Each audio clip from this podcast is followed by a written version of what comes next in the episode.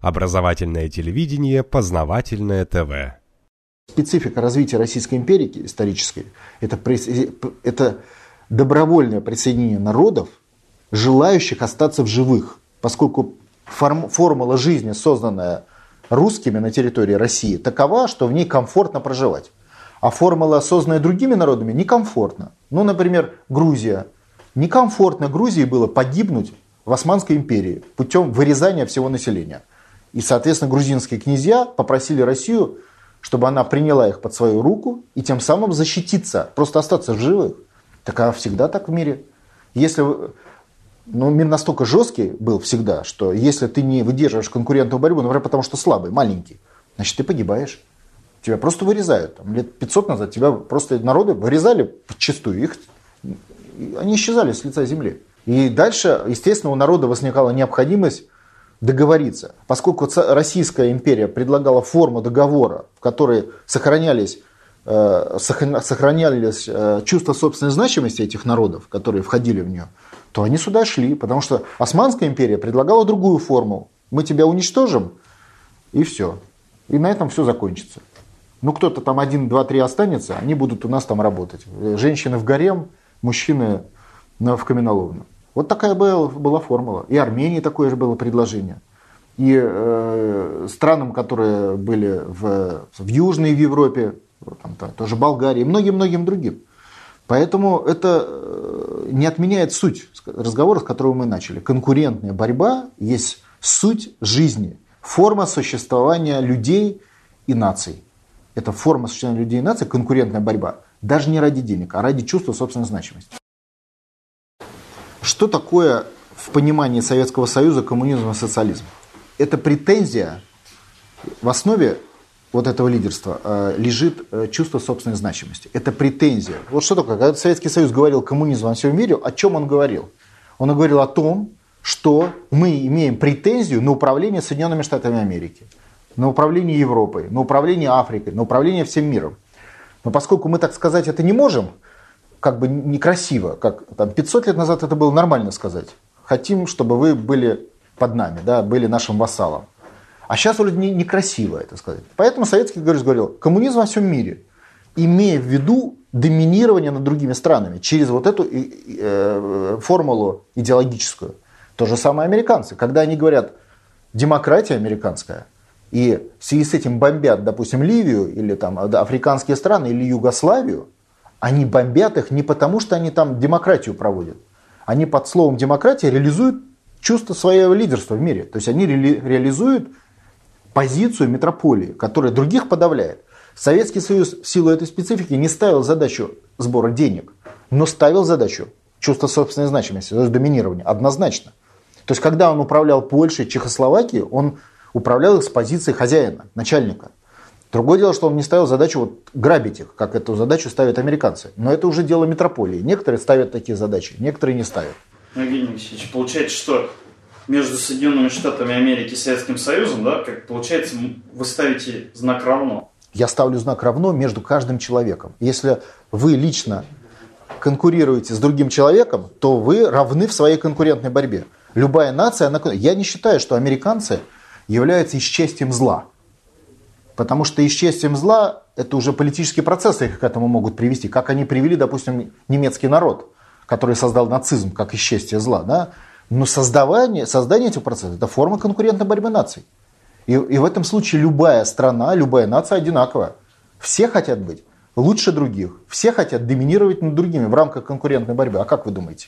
Вот Я говорю не какую-то новость? Я говорю о чем? Что мотивация одинаковая. Методы разные, в силу культуры народа разные. Да? То есть у одного народа более жесткая как бы, культура, он реализует одни принципы. Вот европейская культура по своей основе подлая. Я вот не стесняюсь это говорить. У нее основа такая, связанная с историей, со спецификой. На территории России менее подлая культура. Это, кстати, отражено и в духовной сфере, и в, э, в сфере э, там, церковной, и со всех, во всех отнош, отношениях. Но это уже методы, а суть одинаковая. Что две собачки конкурируют между собой за, не, даже не за еду, а за чувство собственной значимости по отношению что нации, что люди – а методы бывают разные, они связаны с культурными особенностями. Здесь я согласен. И американцы, как наиболее молодая нация, склонны к детским вещам. А, а дет, детские вещи это, это жестокость. И в этом плане, конечно, жесто... методы конкуренции американцев более жестокие, чем методы конкуренции, в котором там, действовал Советский Союз, а до этого Российская империя. Вот с этим я согласен. Но то, что это мотивация абсолютно одинаковая, это тоже факт. На этой планете все нации хотят быть главными.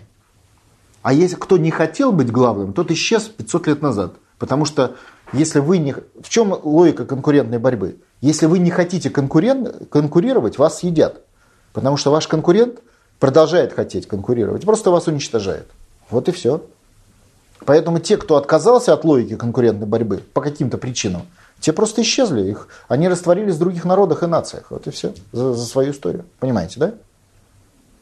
Все вот здесь просто. И в этом плане методы Советского Союза конкурентные тоже были нелегкие. Не, не да? Посмотрите, например, такой метод конкурентной борьбы, как интернационал. Вообще-то говоря, это вообще вооруженные восстания. То есть государство создало, вот американцы создали госдепартамент для восстания на других территориях и борьбы, а Советский Союз создал интернационал. И суть этого э, механизма, куда вливались гигантские деньги, э, по некоторым расчетам просто сопоставимы с бюджетом Советской России, деньги, которые туда вливались, на, на работу за рубежом. И эти деньги направлялись на создание вооруженных отрядов в других странах. Это метод конкурентной борьбы Советской России. Я исхожу из того, что стопроцентный метод конкурентной борьбы Советской России под флагом коммунизма. Но флаг не, это прикрытие. Это вот как вот американцы прикрывают правами человека уби, убийство тысяч людей, там в той же Ливии, например. Они говорят, вот ради того, чтобы люди жили, мы пришли их убили. Интересная логика. Но они вот так вот прикрываются. А пропаганда на их стороне, она это рассказывает, эти сказки. Почему так получилось? Мы жили, жили, я помню это время, все было хорошо, потом бах, резко. Не, во-первых, мы не жили, а воевали. Вот я лично воевал в Афганистане, в эпизодах этой войны. Война была 40 лет. Эта война была очень серьезная. Вообще, мы как бы войны это считаем Первую и Вторую мировую, как-то в нашем, да? Но это просто исключительные войны. Их всего две было такие, по накалу. Когда вот так вот пять лет интенсивная была беспрерывные боевые действия. А вообще стандартные войны, это вот такие, как это 40-летняя. Повоевали, поненавидели, повоевали, поненавидели. 30-летняя европейская война, столетняя европейская война. Вот они все так и шли, эти войны, обычно. То есть э, это была мировая война, не вот третья, вот не, не горячая в таком вот масштабном понимании, но по сути это была стандартная европейская война гигантского мирового масштаба. Там было больше 50 боевых эпизодов. Афгана только один из них. Вьетнам, Корея, где сотни людей, кстати, погибли. Это же не шутка. Африка. Огромное количество было боевых эпизодов по всему миру в этой войне. И я вам напоминаю, по отношению к этому войне, те же американцы в землю зарывались. Десятками миллионов людей строили бы мы убежище, ожидая бомбы Советского Союза. Вы, может быть, забыли это? Но мы тоже ходили в школе в убежище. Так это война. Э, она где-то шла в горячей части, где-то шла э, в такое в противостояние другими политическими, в том числе методами. И а, как на любой войне, воюют всеми силами и до конца. И были наши спецслужбы, которые воевали с американцами и, кстати, убивали американских людей. Потому что мы понимаем, что когда шли процессы в мире, за ними стояли и, советские спецслужбы, мы же понимаем. И американцы убивали наших людей по всему миру, потому что там тоже стояли спецслужбы. И среди этих спецслужб, это, конечно, надо сказать, что э, вот все, через борьбу, через механизм спецслужбы американцы оказались сильнее Советского Союза. Они нашли уязвимое звено Советского Союза. Причем это нашли даже не американцы, нашли англичане. Причем нашли не сейчас, а нашли еще 200 лет назад. Потому что если мы посмотрим более глубоко, мир это беспрерывная конкуренция наций, в том числе военным путем. Это его история. По-другому мир не живет. Это, как и, кстати, каждый человек. Потому что смысл существования человека – чувство собственной значимости, которое приводит его к конкуренции с другими людьми, так и нации. Так вот, э, в этой конкурентной борьбе э, мировой Советский Союз не самая слабая и Российская империя не самый слабый боец. Девять империй уничтожили. Таких же, как, советский, как ну, тогда империя, э, Российская империя. Там, Османскую империю. Шесть войн с Османской империей были. Представляете, чтобы ее уничтожить? Это как настойчиво надо желать чувства собственной значимости и конкурировать в данном случае вот с Османской империей. Но Османская империя была не подрастающий враг, а такой же по масштабу, как империя э, российская, и по численности, и по масштабу. Просто Российская империя оказалась сильнее, как боец. И за шесть войн, это не одна война, шесть войн за сотни лет уничтожили конкурентные врага. Это надо понимать, то есть это борьба. Та же история, э, там, э, Австрийская империя, империя, немецкая империя, французская империя Наполеона – Шведская империя. Ну, перечислили. Девять империй уничтожила наша нация в процессе конкурентной мировой борьбы. Но сила, в чем главная сила э, российской нации? Главная сила, сила российской нации в многонациональности. Другой ментальный код по отношению к другим нациям. Э, другой порядок жизни. Если хотите, порядок жизни русского мира. Это сила. И эта сила нас в будущем и спасет. Другое отношение, следовательно, к миграции, ко всем другим вещам. А в чем слабость? Вертикаль власти – то есть э, исторически российская нация имела слабость в структуре вертикали власти. У нас власть реальная и публичная в одних руках исторически. Это связано с бюрократическим характером российского государственности. Потому что она всегда большая территория, сложные коммуникации, тяжелые климатические условия привели к тому, что резко возросла роль вертикали власти. С точки зрения жизни людей даже, не только управления. Просто иначе не выживаешь, не готовишься к зиме, не получается, там голод наступает и так далее. Поэтому роль государства выше, чем в Европе. Подождите, а при чем здесь вертикаль власти? Если готовиться к зиме, я сам знаю, что где Где вы знаете? Как, как вы знаете? Вам из юга надо привезти хлеб на север. Вам надо э, летом подготовиться к зиме. Вы лично-то, может, что-то и знаете, но у вас нет инструментов э, готовности. Это же это коллективное творчество, подготовка к зиме. Понимаете, в таких масштабах. На юге вы там банан сбили, съели, сыты. Вам не надо иметь такое коллективное творчество. Но это уже такой немножко теоретический эксус. Да? Но суть-то в чем? Российская вертикаль власти всегда была более значима и публично совмещала в себе, чем европейская. То есть там всегда... Кто такие были, э, допустим, в, в, в России э, там, бояре? Да это были слуги царя. Слуги. А кто, такой, кто такие были такие же там, князья э, или э, дворяне в Европе. Это были, сюзери, это были вассалы, но не слуги. Это другой статус у них был. Они имели свой голос, свое влияние, свою другую конструкцию отношений. Но для России это вертикаль власти, которая имеет другую структуру, чем в Европе и в Америке. И один из древнейших конкурентов э, Российской империи – это Английская империя, э, которую в результате России, ну, Советский Союз уничтожил вместе с американцами в 60-х годах. То есть и эту империю мы победили. Но при этом эта империя, конечно, вычислила главный код и слабость российской системы власти, как системы за сотни лет. Это вот эта вертикаль и зависимость от первого лица. Вот в Европе и в Америке такой зависимости нет. В России есть. Это наша национальная особенность. И они все время держали, э, как бы работали через эту национальную особенность. Ну, возьмите простой пример. Павел, который подружился с Наполеоном, послал войска брать Индис, Индию как английскую колонию. Как остановить дружбу Наполеона с, с огромной империей э, царской России?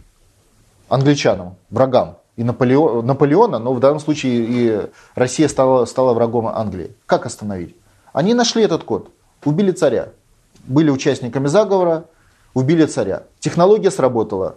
Войска э, казачьи развернулись, на полпути в Индию, повернули обратно, и потом Россия участвовала в войне с Наполеоном. Понимаете, да? То есть англичане нашли слабое место нашей Родины, слабое место российской нации.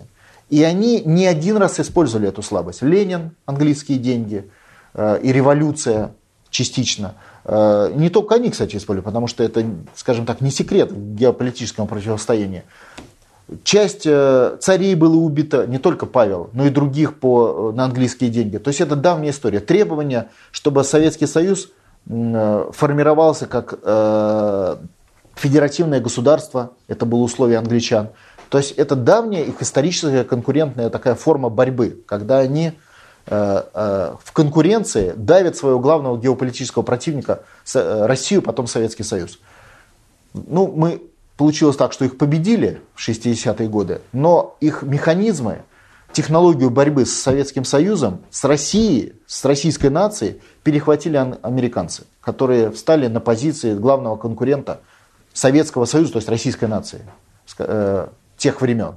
И они этот механизм использовали, использовали непосредственно механизм э, э, работы спецслужб по замене первых лиц государства на своих людей.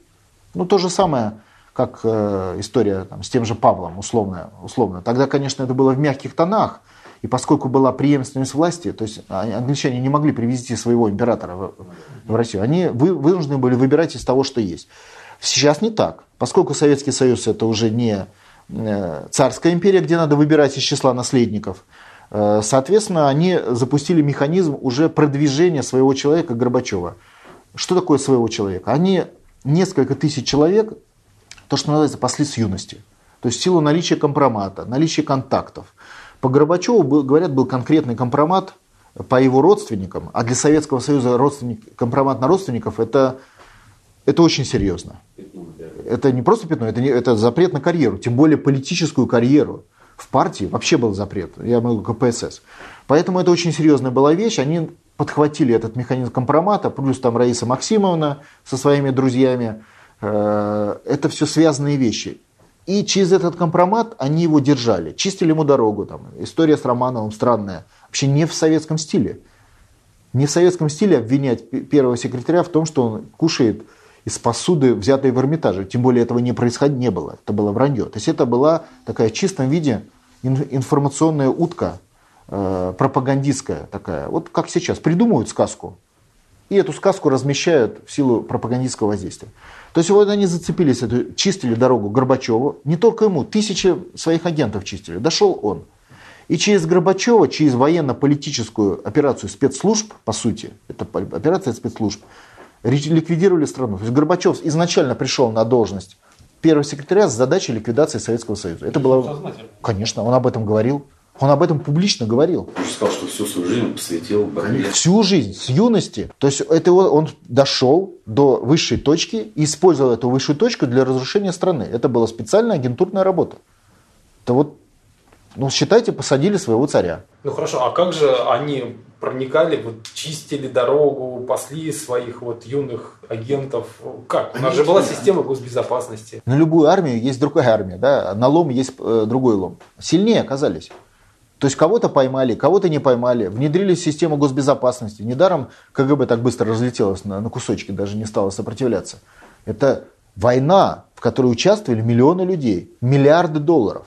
И масштаб внедрения в Советский Союз был адекватный военным действиям 40-летним. Не только понятно, что вокруг Горбачева была формировалась система работы. Это система работы спецслужб. Ну а как? А убивать царей э, в царской империи, вы думаете, это как? Это, это менее значимое по масштабу событий или как? Не, ну все-таки одного мы, царя убить это... Мы привыкли видеть все как бы в текущем ключе, как это так удивительно, Горбачев агент. Да царей меняли даже. А цари по масштабу не был генерального секретаря по власти и влиянию. Мы должны с вами понимать. Понимаете, да? Что царь в царской империи был действительно диктатором по масштабу возможностей. Генеральный секретарь, конечно, тоже очень сильная фигура, ну, значительно сильнее, чем президент Российской Федерации по масштабу возможностей, но все-таки послабее царя. И если ему с царями то получалось, то с генеральным секретарем было все-таки легче сделать, чем с царями. Англичанам, я имею в виду, а потом их преемникам американцам. Это работа э, спецслужб, это прямо об этом описывают, кстати, и э, те самые э, ЦРУшники. Это работало ЦРУ. Это сейчас Госдеп, а тогда это работало ЦРУ. Госдеп отвечал за так называемую профессию криминологии. Вот Кандализа Райц была официальным сотрудником Института изучения власти в Советском Союзе. То есть они подходили как враг системно к изучению врага. То есть они понимали, Советский Союз, система, власть такая-то. Создали институты, которые изучали систему власти. Кто как дает команды, как выдвигаются кадры, как можно перехватить выдвижение кадров, как можно свои кадры в эту систему подбора кадров советской, тогда еще партийную, внедрить. Это работа профессионалов, которые занимались ей 40 лет и получили результат, победу. Поэтому Кандализу и назначили госсекретарем за победу. Она главный генерал, ну, как ученый, главный генерал в этой войне была. За это получила так же, как э, до этого генерал получил там, должность президента, который во Вторую мировую войну, Эйзенхауэр там, и так далее. Поэтому это Конгресс устроил специальный парад победы по случаю победы в войне. Победы, парад. Вот как у нас на Кремлевской стене бросали знамена гитлеровской Германии, так в Америке был парад победы и заседания торжественного конгресса по случаю победы в 40-летней войне с Советским Союзом. Можно найти это в интернете. Это пропаганда как бы не, не афиширует это, то есть коммуникации не дает. Но любой человек, который находит, захочет разобраться, он все найдет. Я не пытаюсь людям как бы разжевать что-то. Главная задача, о которой я говорю, сами изучайте историю. Я просто говорю, где изучать. И не пытаюсь кому-то что-то навязать. Изучите и смотрите, там все найдете. Вот там-то, там-то, там-то. По полочкам все разложено. Поэтому э, это была война, в ней победили американцы, ликвидировали врага и сформировали оккупационный механизм у ликвидированного врага. Стандартная мировая история. Я даже по-другому скажу, по-другому не бывает. Это единственный вариант, который существует в мире в случае победы в войне. Все. Горбачев ликвидатор Э, Советского Союза, государства, по заданию Соединенных Штатов Америки, как врага. И это э, военно-политическая операция спецслужб. Ельцин, как и другие президенты 15 республик, э, получили в результате власть этой ликвидации. Если бы это был не, Ельцин, получил бы власть кто-то другой, Хазбулатов, например. То есть власть-то она же не может быть брошенная, как говорится. Она ее кто-то подберет. Вот для э, Российской Федерации это сделал Ельцин. И понятно, что его роль велика и в разрушительных процессах, это понятно, но он не был в, э, в рамках этой работы, он не был сознательным агентом. То есть он был разрушительным в силу своих качеств, то есть в силу желания власти, в силу э, желания там, стать большим и великим, то есть в силу чувства собственной значимости.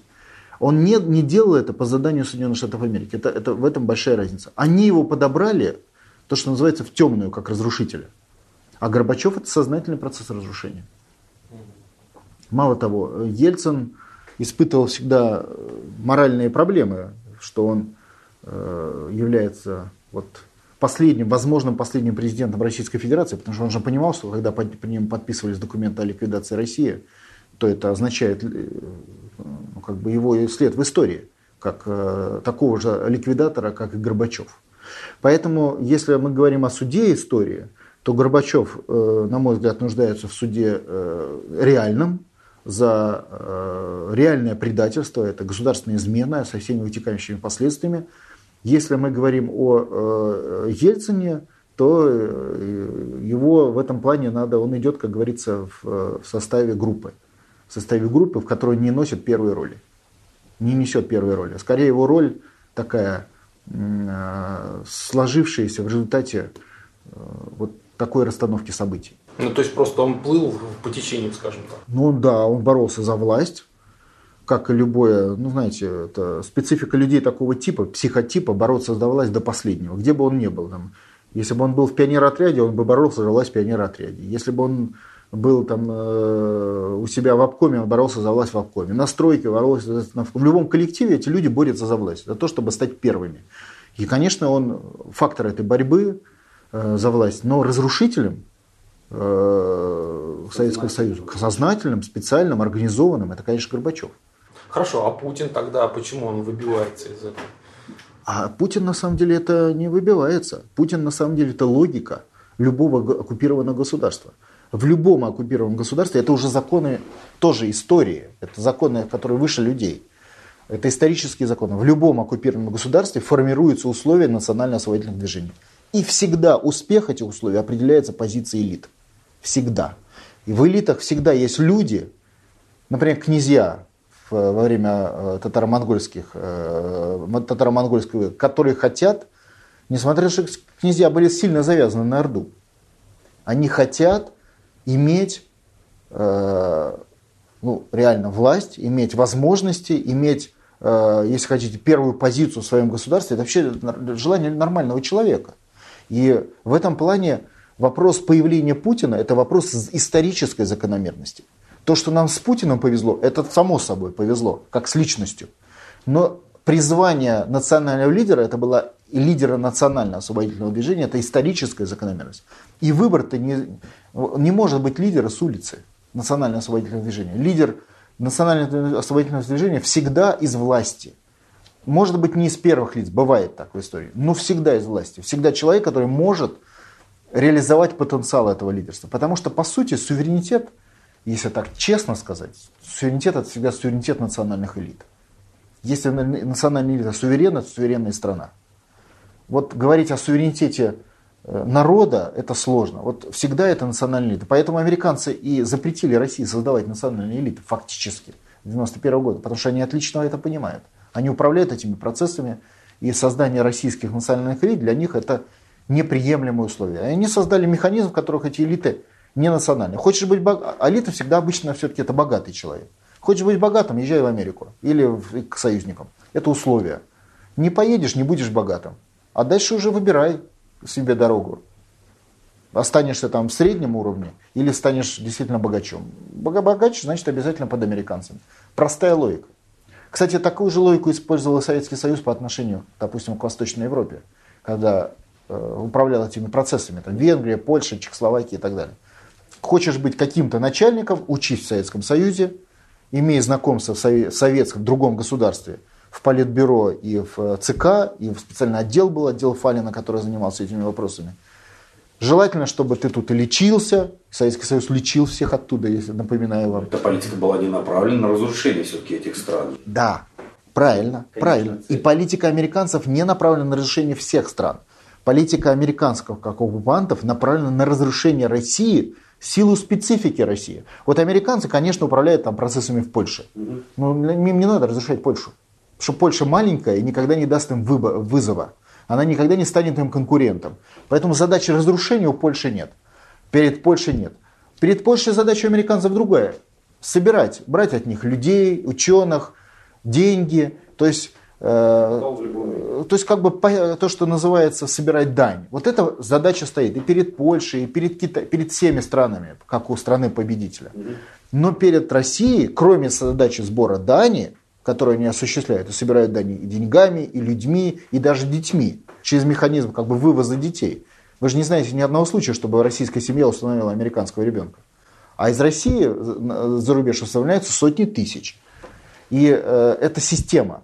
Вот среди этих сбора этой дани второй стоит вопрос, это разрушить страну. Почему разрушить страну? Потому что история, амбиции и генетические амбиции российского народа, к которым мы сейчас и призываем в рамках национально-освободительного движения, кстати, и именно с ними они и борются путем разрушения Российской Федерации. Потому что, понимаю, ядерное оружие, то есть целый набор факторов исторических, которые они понимают как факторы риска, что Россия при ослаблении Соединенных Штатов, при каком-то, например, в результате кризиса, вывернется и опять станет конкурентом, то есть восстановит свой суверенитет.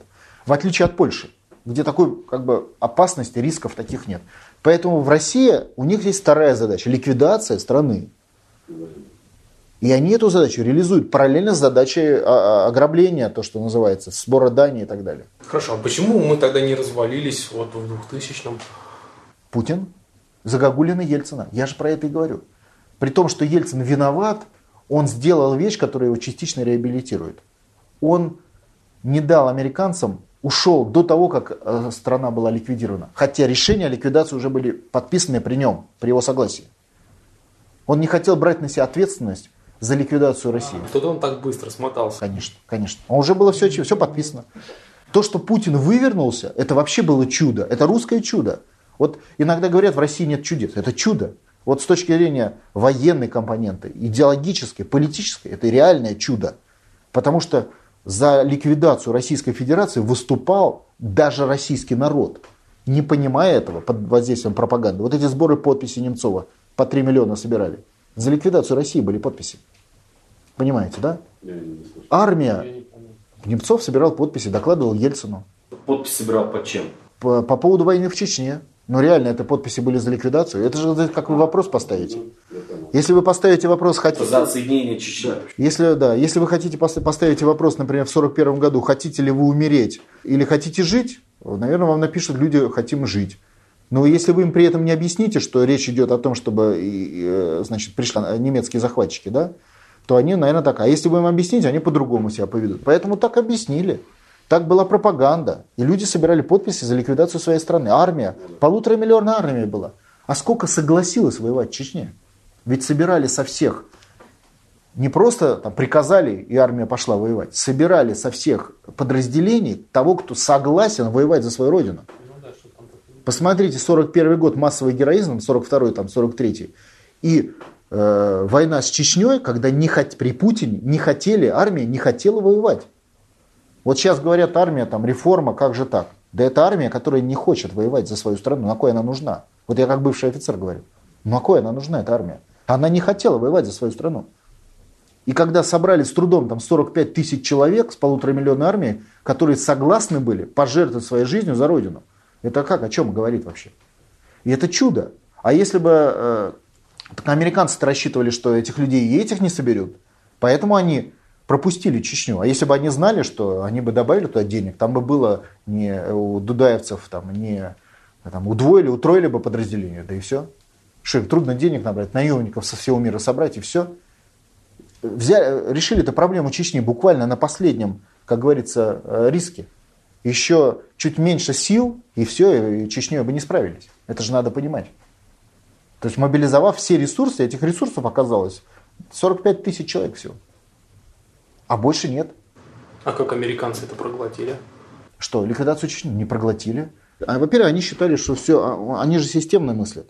Они понимают абсолютно логично, что Путин ничего не сделает какой бы он ни был. То есть, ну, во-первых, он же не сказал, что я ваш враг для начала. То есть это не было такого. На какое-то некоторое время для них он был загадкой. Это понятно, да, неизвестный человек. Кто он там такой? Да, непонятно. Да. Хуев мистер Путин, непонятно. Но в любом случае он, э, для них было очевидно, что он не справится с ситуацией. Потому что система на их стороне. На их стороне парламент, отсутствие армии, вертикаль власти, подкупленные губернаторы через систему выборов. У них все. И вдруг он справляется чудом. Это первое было для них удивление. Второе, э, он же с ними вел довольно такие усыпляющие переговоры долго. Приблизительно года два-три. И года два-три они не понимали, кто он. Но здесь, конечно, сказалась его личная подготовка как сотрудника спецслужб. То есть он, э, это называется военная хитрость. То есть он не раскрывал своих намерений о национально-освободительном движении и о национальном лидерстве. Ведь лозунг, что, я, э, что логику национального лидерства, он же сформулировал не сразу приблизительно тогда, когда началась атака, когда была так называемая попытка первого национально-освободительного восстания под руководством Путина. Это восстание было приблизительно 2003 год. Это тогда убрали Касьянова, э, поменяли администрацию, убрали, разрушили олигархическую систему, посадили Ходорковского, уехали Гусинский, уехал Березовский. Это же настоящая революция. Тысячи богатейших людей России сбежали в эмиграцию, либо оказались... Большой слом системы. Конечно. Другое дело, что систему не доломали, а ее нельзя доломать. Потому что даже если ты отнимаешь власть у сотен богатейших людей, система это опирается на десятки тысяч. Это системные вопросы. Систему не сломали. То есть было, было так называемое первое восстание, неудачное. Тогда были отменены соглашения еще о разделе продукции, я вам напоминаю. То есть отняли у американцев право на контроль за российскими недрами и нефтью. Российская нежность России не принадлежала по закону, принятому во времена еще Ельцина. То есть, а, кроме того, что американцы собирают дань, они и сейчас с России собирают дань, и деньгами, и людьми, они вообще лишили Россию права юрисдикции над природными ресурсами. Вот вы подумайте об этом. То есть они сказали, отлично, вот у, у Польши нет природных ресурсов, и у вас пусть не будет. И заставили принять законы, а они управляют процессами закона в России до сих пор. Заставили принять законы о том, чтобы российские природные ресурсы России не принадлежали. Под флагом, как бы под прикрытием закона соглашения о разделе продукции. Это было оформлено таким образом. Эта идея э, Оберта о том, что российские недры не должны принадлежать России, она была реализована Россией в России при Ельцине. Это было э, сделано по команде оккупационных властей американских. То есть тут даже вопросов нет. Ельцин это э, создал, а Путин это разрушил. Он много чего разрушил. Это было так называемое первое восстание. А почему же они его до сих пор, вот даже сейчас у нас... А с тех пор началась борьба на смерть. А началась борьба. Первое восстание у него не получилось. 2000, то есть оно получилось, часть цели достигнута было. Американцы оказались ошарашены, но, но им же понадобилась сила, это же политическая борьба, а не военная. Это на войне самолетами перебросил десантников, а в политической надо создать инфраструктуру борьбы. Вот если они до этого финансировали прямо госаппарат и его изменения, вот как я сказал, в Минатами, где я работал, то после этого, после 2003 года, они перегруппировали силы, начали финансировать политические процессы. То есть они начали усиленно финансировать партии, усиленно создавать оппозицию уличную, создавать систему грантополучателей не, регион, не отраслевые, как в Минатами везде были, а общенациональные, политические. Поменяли систему управления СМИ. Кстати, Путин же, напоминаю вам, разрушил американскую систему управления СМИ частично. Как Гусинский же был же, он работал на американцев, а по нему подчинялся целый ряд каналов. Другое дело, что смена собственника не привела к изменению системы контроля. Почему я вам вначале и сказал, что система контроля американцев не опирается на собственника, а система контроля американцев опирается на, на текущую деятельность средств массовой информации, на их финансирование. Поэтому, изменив систему собственников, Путин изменил в 2003 во время восстания, не изменила э, подведомственность э, средств массовой информации американцам. Ну, скажем так, как и в любой борьбе, это было наступление, которое часть вопросов решило, но глобально вот это оккупационный режим не разрушило. Понимаете, да? То есть, условно говоря, это э, там, наступление советских войск под Москвой, которое от Москвы врага отбило, но проблемы войны не решило. И захлебнулось потом в потерях, и все. Вот это точно такие события, только в качественном плане. И это событие 2003 года. Дальше американцы перегруппировали свои силы, сформировали систему грантополучателей, создали новый террористический механизм, основанный на них, укрепили влияние на элит, укрепили влияние на финансовую э, систему э, России, на экономику России укрепили влияние. Кроме того, самое главное Путин что сделал? Он поднял уровень жизни. Как вообще люди могут... Боро... Вот как можно говорить о восстании нищих? А он сделал людей нормально, более-менее, которые могут свастить с концы с концами. Поднял зарплаты, пенсии. Другое дело, что это все было выхолощено. Вот когда у нас подняли зарплаты и пенсии в 10 раз в долларах, в 10 раз, за 10, где-то 11 лет, понятно, что уровень жизни в 10 раз не поднялся. То есть мы реально оплачивали американцев, потому что мы же в долларах подняли зарплату, мы оплачивали американцев. То есть они изъяли у Путина его победы с точки зрения уровня жизни людей, понимаете, да? Он в долларах поднимает зарплату, а американцы обеспечивают доллар. Вот и вам и вопрос. То есть они его как бы, усилия взяли и отправили на благо американского народа. То есть за счет этого подняли благосостояние американцев.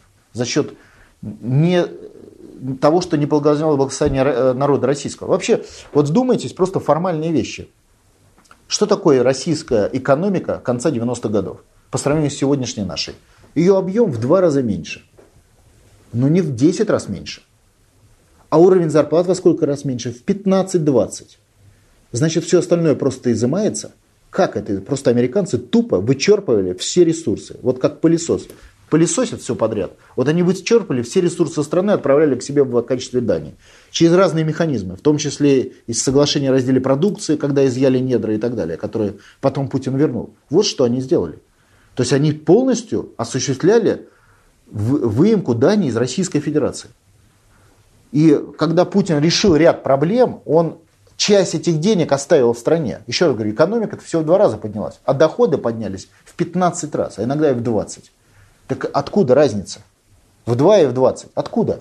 А разница в том, что эти деньги перестали отправляться в Америку в таких объемах, как они отправлялись при Ельцине. Понимаете, да? Вот и все. Это же законы экономики, это как законы физики. Если вы что-то там отпустите, это падает вниз. Это закон физики. Хоть вы лопнете, он будет падать вниз. Вот так и здесь. Если деньги где-то есть, значит их где-то нет. Если денег нет в России, значит они где-то в другом месте, при этих же объемах экономики. Где? В Америке. Все понятно. Он их у них отнял. Что они после этого будут его любить? Если он э, отнял дань, которая выплачивалась американскому народу, половину этой дани он реально, половину отнял. Вот сейчас мы платим в два раза меньше, чем платили в 90-е годы.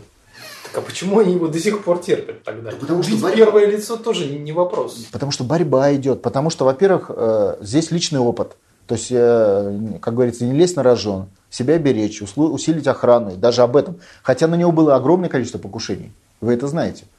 То есть, это э, все-таки он не человек с улицы, он все-таки профессиональный специалист по службам, спецслужбам. Он понимает методы борьбы врага.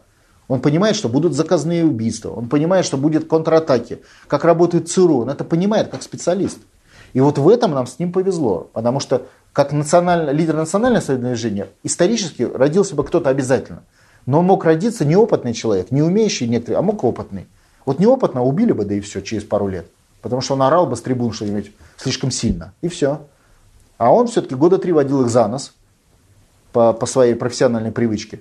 И потом постепенно, более-менее, когда накопил силы, пытался сделать вот это восстание. Восстание не получилось, того объема, как хотели. Это да, не получилось, силы, сил не хватило. Народ не поддержал, по-честному говоря. Ну да.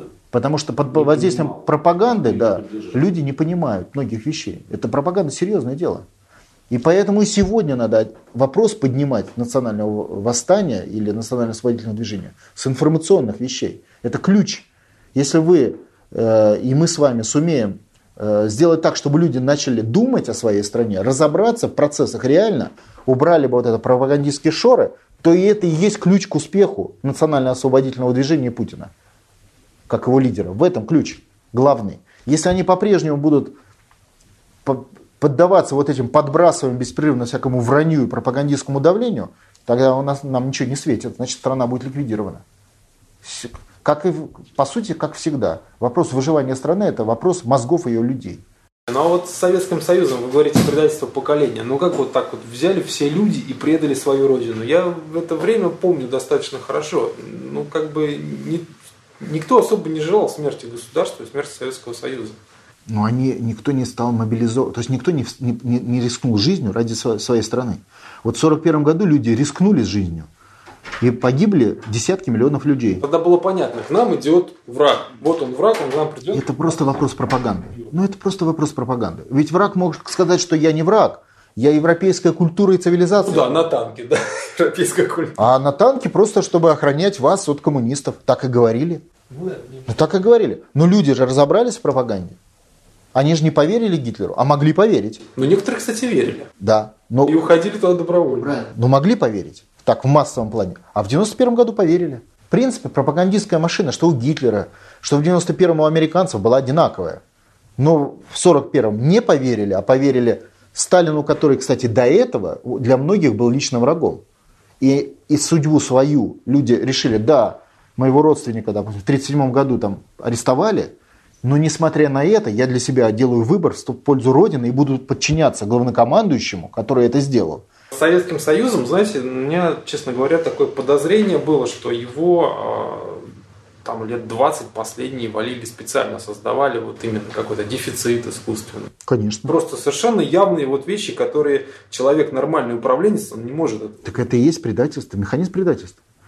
Это, э, смотрите, мы с вами обсуждали. Американцы расшифровали слабое место Советского Союза или Российской империи. Причем до них это расшифровали англичане и заставили сделать вот эту систему Ленина вопреки Сталину.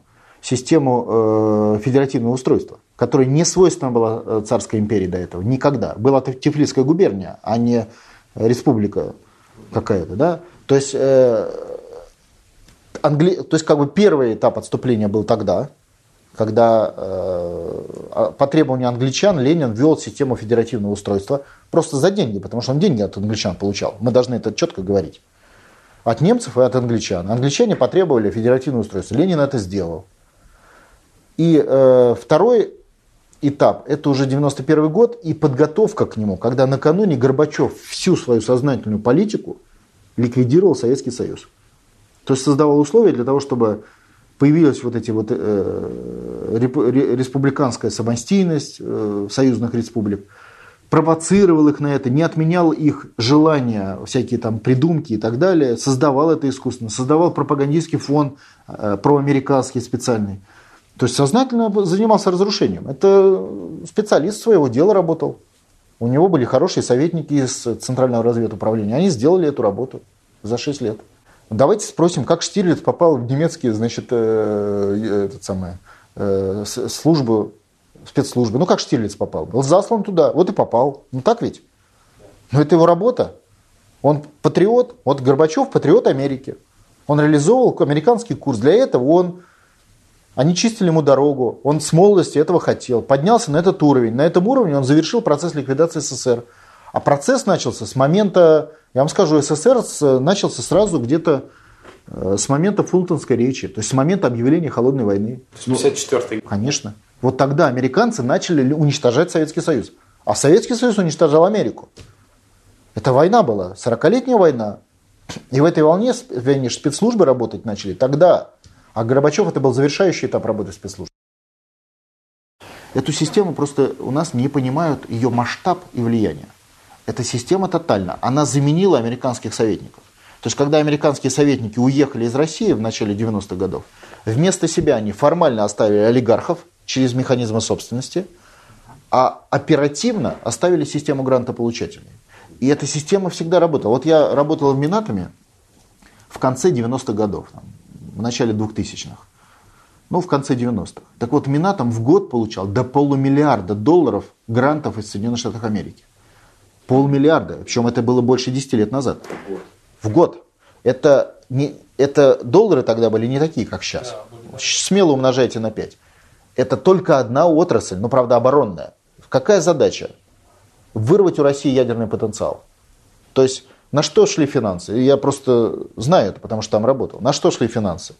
Ну, на, разре... на уничтожение э, ядерного флота под предлогом экологии там, и так далее, на порезку этих ядерных лодок, на вывоз российских ученых из атомных э, городов и специалистов, на перепрофилирование атомных городов и специалистов, переучивание людей и так далее, на закрытие ядерных объектов, э, научных и оборонных, и причем американцы просто финансировали. Ну, например, есть атомная электростанция. Она оборонного назначения, не энергетическая. Американцы говорят, ее надо закрывать. Но так получается, что она еще заодно и топит город или города, причем там сотни тысяч людей живут. Значит, закрыть ее нельзя, как бы по, по, по социальным соображениям. Они говорят, хорошо, вот вам деньги, строим вам в России э, электростанции тепловые, электрические, чтобы заменить эти мощности. И они вкладывали в это деньги. Вот на что они, это деньги шло? Полмиллиарда. Это мягкая сила. То есть в это, это же, э, знаете, когда на войне от, горячий, захватили город, все ясно. А мягкой силе меняют качество. То есть э, это цель сменить качество российского государства, убрать из него под э, национальную ориентацию, то есть сделать его проамериканским, государство и власть. Вот это главное направление. И уравновесить это проамериканское государство и власть своими открытыми пятыми колоннами, вот как сейчас мы это наблюдаем на улице. Потому что это манипулирование. То есть это игра в две руки. С одной стороны, вот есть как бы непримиримые граждане за деньги, а с другой стороны, и за пропаганду, что очень важно. А с другой стороны, есть власть, которая как бы сдается. То есть это игра. Такой, вот, вот этот полмиллиарда шло на механизм сдачи власти, чтобы власть как бы сдавалась, делала вид, что сдается. Но это, кстати, технологии у Советского Союза было, были похожи, когда он управлял процессами там, в Афганистане, в Польше, в Венгрии. То есть, то есть э, это технологии американцы не придумали. Они, они как бы система. Это форма мировой конкурентной борьбы. Просто в этой конкурентной борьбе мы колония. То есть мы вассал.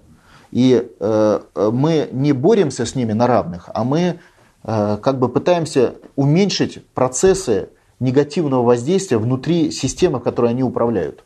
Когда американские советники э, Соединенных Штатов создавали российское государство, они подготовили всю базовое законодательство по банковской системе, и в том числе сформировали механизм так называемого Центрального банка Российской Федерации, который юридически не вполне является российским э, созданием. Да? То есть э, Россия, э, Центральный банк завязан на Российскую Федерацию с точки зрения уставного капитала 3 миллиарда рублей – имущество Центрального банка по закону является имуществом Российской Федерации, но в силу структуры золотовалютных резервов они являются главным имуществом.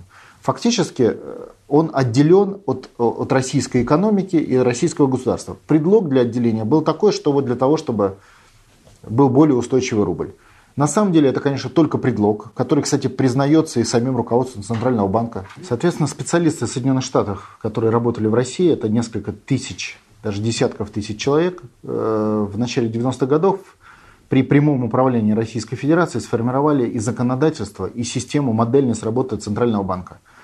Суть этой модельности следующая. Центральный банк э, независимо от России, э, от российского государства по Конституции и по закону о Центральном банке, мало того, он имеет право даже использовать международную судебную юрисдикцию – и э, Центральный банк является единственным э, э, учреждением, которое имеет право имитировать в Российскую Федерацию валюту, то есть рубли. Но специфика этой рубли, имитация и, и направление рублей в российскую экономику следующее. Он покупает на бирже доллары, и, ну потом добавилось к этому евро, и э, в объемах купленных долларов и евро может имитировать российский рубль, собственно, в российскую экономику. А просто не может. Не может. Нет, там есть три формально три условия имитации, три условия направления средств. Это через банки в виде кредитования банков, что то же самое, потому что кредит надо отдавать. Понимаете, да? То есть он дает деньги, которые, э, э, на которые выкупает через механизм э, биржи. То есть он фактически для того, чтобы подать рубль в российскую экономику, обязан на эту сумму купить доллары. Вот так вот если. Но доллары виртуальные. Вот сегодня статус российского рубля это оккупационный рубль. Потому что рубль выпускается через механизм золотовалютных резервов пропорционально долларам. Рубль реальный, доллар виртуальный. И учитывая, что золотовалютные резервы носят особый статус, то есть они никогда не поступят в американскую экономику. Это такой виртуальный накопитель э, циферок с, под названием э, внешний американский доллар, то это прямой обмен по номинальной стоимости. Так а золотовалютные резервы России никому вообще принадлежат? Они принадлежат никому. То есть формально они принадлежат России, реально Россия туда взять их не может, не имеет права по Конституции и по закону о Центральном банке, и по международным соглашениям. То есть, условно говоря, у вас есть такой вот ящик, в него формально вы вкладываете, кладете деньги, но взять из ящика вы их не имеете права. Это вот как э, копилка, да, вот туда монетку кидаешь, а обратно только разбить. А разбить вам нельзя. Вот так устроены золотовалютные резервы, понимаете, да? А когда кризис же был, мы же как-то меняли доллары, да, получается, у нас уменьшался запас, то есть он как-то вливался в экономику? Нет. Когда был кризис, то Центральный банк принял решение часть денег, небольшую, направить в качестве кредитов для банков Российской Федерации. Для банков. Кредитная ставка была довольно высокая, и на этом американцы отдельно заработали. Понимаете, да? То есть они дали кредит, а кредит банки вернули. Я не знаю ни одного случая, чтобы не вернули банки кредит, вернули с процентами. И получилась вот эта копилка, ящичек с долларом, он еще стал больше за счет этих вот, этой кредитной ставки. Все, все просто. Взять оттуда нельзя. Можно взять, дать кредит какую-то часть, опять же через механизм ЦБ. Надо понимать, что все банки в России не суверенны, поскольку они все замыкаются на систему Центрального банка, а та, в свою очередь, действует на основе э, механизма рейтингов, которые вырабатываются в Нью-Йорке. Не случайно, вот если вы посмотрите европейские проблемы, когда взяли вдруг объявили снижение рейтинга Греции, и все, Европа посыпалась. Почему объявили снижение рейтинга Греции? Вот так приняли решение. У Греции до этого рейтинга было 163% ВВП долг. После и в преступлении в евро было такое же. А почему-то взяли и объявили. В результате посыпали всю Европу. Это удар по Европе со стороны Соединенных Штатов Америки, так сказать. Потому что, еще раз говорю, конкуренты им не только мы. Конкуренты американцам весь мир. И давят они, и терроризируют весь мир, а не только Россию, включая Европу. А давайте с золотовалютными резервами проясним. То есть, получается как? Россия продает нефть, там еще какие-то да. свои полезные ресурсы, да? Получает за, за это американские доллары, да. виртуальные. Да. А на эти доллары кладет свой золотовалютный запас. Да. А золотовалютный запас, получается, не ее. Да. Не наш, не российский. По Конституции, конечно. И получается, что мы отдаем все бесплатно. Правильно. Вот вы как точно все подметили. Абсолютно так и есть. Это называется дань. Именно так. Золотовалютные резервы мы трогать не можем, они по Конституции не принадлежат государству через механизм Центрального банка. Поэтому там просто складываются нули долларовые, виртуальные. Но за это мы платим полномасштабными российскими ресурсами, чтобы эти нули там увеличить. Вот и все. Это отражено в законе о Центральном банке. Его можно где-то повесить, повесить, и пусть люди читают, если хотят, э, справочку юридическую. Простая, нехитрая формула платежа дани. Причем формула рассчитана, если, допустим, Германия после поражения там, в Первой мировой войне получила дань в виде конкретных цифр, столько-то миллионов должна была заплатить Франция, Англия и так далее, то на Россию дань наложена в более такой жесткой форме. Выплатить надо всю налич... весь внутренний оборот, то есть всю денежную массу мы должны автоматически выдавать Соединенным Штатам Америки по номинальной стоимости. То есть сколько бы в России не появилась необходимость в новой денежной массе, она растет по мере роста экономики мы на 100% должны выплатить, выкупить право на внутреннюю миссию в Соединенных Штатах Америки. Это более жесткий вариант, чем акта капитуляции Германии после Первой мировой войны, когда цифра была все-таки конечна. И если вы помните, французы и англичане сняли оккупацию с Германии после того, как она выплатила долги. Конечные. А Россия выплатить их не может никогда. Потому что она всегда будет наращивать денежную массу. И всегда будет оплачивать американцам право на наращивание денежной массы. Чем больше растет экономика у нас, Тем больше э, американцы получают доходы от Российской Федерации. Прямая абсолютная зависимость. Да даже если мы их будем перегонять, они будут только радоваться, ну, теоретически, потому что у них будет увеличиваться халявные деньги. Вот и все. То есть все эти разговоры, давайте поднимем нашу экономику и догоним Европу, это все, в общем-то, Почему? Это разные вещи. Это просто, вот вы пытаетесь решить свои проблемы, так сказать, ускоряя экономический рост, при этом вы одновременно решаете проблемы Европы и Америки. То есть ваши усилия делятся. Часть усилий поступает на благо российского народа, а большую часть усилий автоматически поступает на благо американского и европейских, ну, прежде всего немецкого народа. Автоматически. чего немецкого. А потому что э, э, евро. А в евро там контролирует ситуацию Германия. Вот. Ну и на европейские, не только Германия, европейские страны. Все как союзники Америки. И Америка с них тоже деньги выбирает. То есть это на самом деле евро тоже производная доллара. То есть там у них своя история, но когда мы поддерживаем евро, а мы его поддерживаем на 40%, мы тоже поддерживаем доллар через поддержку евро. Так что американцы собирают дань со всех. Но эта же система, она должна подойти к какому-то потолку. Нет. Когда все время денег больше, больше, больше, больше в мире. Нет. Они же должны куда-то куда слиться конечном итоге. Эти деньги повышают потребление Соединенных Штатах Америки. Вот, допустим, если вы сравните потребление энергоресурсов на одного американца и немца, мне немцы эту цифру сказали, разница в три раза. То есть американцы в три раза больше потребляют энергоресурсов, чем немцы, не потому что они там, имеют больше производства на человека, а потому что у них больше потребления на человека. Они ездят на автомобилях, у них больше квартиры, у них лучше жизнь, качество жизни ну, лучше. То есть у них уровень просто жизни выше. То есть это идет на благо американского народа. Причем вы вот сейчас про это говорите, а ведь дань оплачивается не только через оккупационный рубль. Дань оплачивается и людьми, и кадрами, наукой, например. Вот как раньше вывозили ремесленников во времена там, монгольского ига, так и вывозят и, и кадры. Или вот дети. Мы с вами видели, что опять очередной скандал. Нашли, наши дипломаты в Америке нашли э, детский дом для российских детей, которых они вывезли из Российской Федерации. 20 человек. Вот недавно был сюжет. Естественно, около больше сотни тысяч детей из России под через механизм Дани поступают в Соединенные Штаты Америки. Как раньше поступали, не знаю, янычары в турецкую, в Османскую империю. То есть покоренные, в том числе из России, из, от- из Руси. Покоренные народы платили дань детьми. А зачем американцам наши дети? Генетика. Хорошая белая генетика, белые рабы. Создают ни- нижний класс вот этих вот рабов. Ну, относительных, конечно. Ну, Как зачем? Это конкурентная борьба. Нации конкурируют. Вы думаете только за, с помощью денег, с помощью генетики, с помощью ремесленников, ученых? Они только в Германии 26 программ переезда, э, вывоза людей из, России, из, из, э, бывшего Советского Союза. Причем они за это платят. Чем в, в Германию приедет больше людей из Советского Союза, бывших, белых, да, тем, тем сильнее немецкое государство. Чего ж тут непонятно? И сильнее немецкая нация. То же самое касается американцев.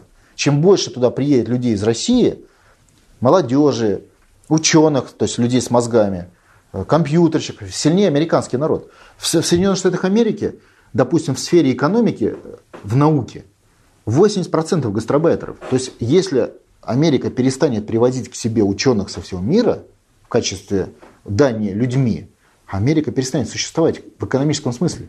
Потому что некому будет работать в лабораториях. Поскольку сами они не хотят думать, они выбирают людей умных со всей планеты, которые их подготовили, которые прошли институты, школы, которые творческие люди. Они их отбирают и везут к себе. И делают это куда эффективнее, чем Германия вывозила из оккупированной территории рабочих и работников, и молодежь. Тоже же вывозила. Я вам могу сказать, что вот в деревне, где мой отец был в оккупации, половину деревни в конце войны взяли и всю молодежь вывезли в Германию. До Германии не довезли, правда, расстреляли под Псковом, потому что уже началась, как бы война перебила коммуникации, не смогли вывести. Но сам факт, то есть вы тотально, это т- то же самое. Из Прибалтики европейцы и американцы вывезли треть, 30% населения из, из Литвы, например. 30%. Это за каких-то 7 лет. Это больше, чем гитлеровская Германия во время оккупации Прибалтики с помощью гестапо. Это просто формы разные. Если э, в оккупационном механизме ги- гитлеровцы вывозили просто автомат под бок и вывозят, то в современном механизме это делается как бы, как бы добровольно, да, то есть за деньги. Но суть-то одна, это укрепление нации. За счет, одной за счет других. За счет вывоза оттуда людей, детей, ремесленников, денег, дани и всего остального. Слушайте, мир, он какой был, он такой и остался. То, что пропаганда сейчас умеет очевидные вещи скрыть, так это только говорит о качестве оккупационной машины. Вот и все. Но методы сами остались, и механизмы те же, как и были 100 лет, 200, 500, тысяч лет назад. Если ты слабый, платишь. Если совсем слабый, исчезаешь. Это жизнь. ФРС, который печатает доллар американский, не принадлежит американскому правительству, американскому государству. То есть оно не подконтрольно ему, а скорее наоборот. ФРС есть э, продукт американского народа. То, что там говорят, что его создали там, банкиры Соединенных Штатов, это правда. Но сами банкиры – продукт американского народа. То есть нация создает инструменты своего доминирования в мире, в стране и так далее. И э, элиты, богатые люди относятся к понятию нации. И поэтому американские банкиры, которые являются учредителями ФРС, это американская нация. Так же, как и американское правительство. Они могут между собой конкурировать, но они есть продукт американской нации. И ФРС работает на американскую нацию. Поэтому я абсолютно не сторонник теории заговора и мировых правительств. Я, может быть, по-крестьянски, но я исхожу из простых вещей. Как происходит в малом, так и происходит в большом. Если человечество за всю свою историю, многотысяч, которая много тысяч лет, всегда существовала путем борьбы конкурентной между разными нациями или народами, или племенами, или стаями еще до этого, когда человека нельзя было назвать человеком, то так это и есть и сейчас. У нас конкурируют даже деревья за доступ к Солнцу на полянке, а уж живые существа и уж такие команды под названием нация, это 100%. Проявляется эта конкуренция через войны, через создание специальных институтов и инструментов этой конкуренции. В основе этой конкуренции лежит чувство собственной значимости. И это в полном объеме относится к американскому народу. Ему удалось создать ряд инструментов глобального управления для своих целей американской нации. То есть цель ФРС – обеспечить американских банкиров, которые есть принадлежность американской нации, огромными деньгами. Вот и все. И они эту цель решили, реализовали. Деньги поставляют в сегодняшней системе Америки весь мир. Именно поэтому американская нация в этом понимании этого слова потребляет половину мирового вообще продукта. То есть мир наполовину, весь мир работает на одну страну, Соединенные Штаты Америки. Вот это означает, что любое усилие или любой продукт, который производится в мире, в России, в Китае, в других странах, половина его даром отдается Соединенным Штатам Америки, чтобы мы понимали глобальную систему управления. Почему даром? А потому что это, это так правило устроено, что американцы половину ВВП потребляют, производя только, если мы отбросим сферу услуг, порядка 8%. То есть они потребляют, убираем сферу услуг и сферу управления, они потребляют ну, вот сравните, 50% при своем собственном производстве 8-10%. Как работает система производства? Американцы производят какой-то продукт. Объем их производства продукта, если убрать сферу услуг, порядка 8% мирового ВВП. А потребляют 50%. Понимаете, да? То есть они платят за 8, потому что они столько произвели, а потребляют 50. И за 50 они не платят. 50 есть форма сбора дани со всего мира. Ну такая современная, аккуратная. Так вот эти получается почти 50%, то есть почти каждое второе усилие любого человека на планете это обеспечение бесплатное э, Соединенные Штаты Америки его продуктами его труда. Все просто. Так было всегда. Когда Римская империя собирала там, дань со своих каких-то значит, территорий, было так же. Когда Британская империя собирала дань с Индии, из других территорий, так же было. Любая империя это делает. Если ты империя, ты грабишь колонии. А что, это какая-то новость я сейчас говорю? Те доллары, которые в Америке носят внешний оборот, а в Америке же внутренний оборот доллара имеют и внешний. Это разные доллары. Они выглядят одинаково, но у них разные номера и разные технологии оборота. То есть внутри Соединенных Штатов Америки нельзя оборачиваться иностранным долларом. Вот если вы поедете с долларами, которые вы купили в России, в Соединенные Штаты, вы на них что-то купить можете. Но банк изымет ваши доллары по номерам и вывезет их с территории Соединенных Штатов Америки. Поскольку у вас будет немного таких вот, которые из России привозят доллары и меняют, то это работает система вот так. Если таких, как вы, будет много, то американцы просто прекратят прием иностранных долларов на территории Соединенных Штатов Америки и все. И вы окажетесь с этими долларами, значит, с пустыми бумажками. Вот. Почему американцы так делают? Почему у них разные? А потому что у них есть оккупационный доллар внешний и внутренняя национальная валюта. Это их оккупационная... Вот, знаете, у меня отец был в оккупации мальчишкой во время Великой Отечественной войны в Новгородской области, Демянском районе. Так вот, э, на территории оккупированной э, территории СССР немцы выпустили так называемую оккупационную рейс-марку. Они не свои марки там э, использовали, они выпускали вот такие пустые бумажки, обеспеченные военной силой немецких комендатур. Но за эти бумажки они выбирали абсолютно все, что не, не, не отнимали. Потому что часть они отнимали, как, допустим, чернозем из Воронежской области вывозили. А часть они как бы выкупали у населения. Там, продовольствие, товары народного потребления и вывозили их в Германию. Но реально это были просто пустые бумажки.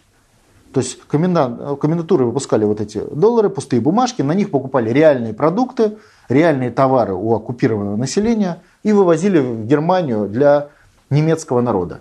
Фактически это была форма изъятия этих товаров. Понятно, потому что бумажки это просто вот как фильм 41, помните такая расписка?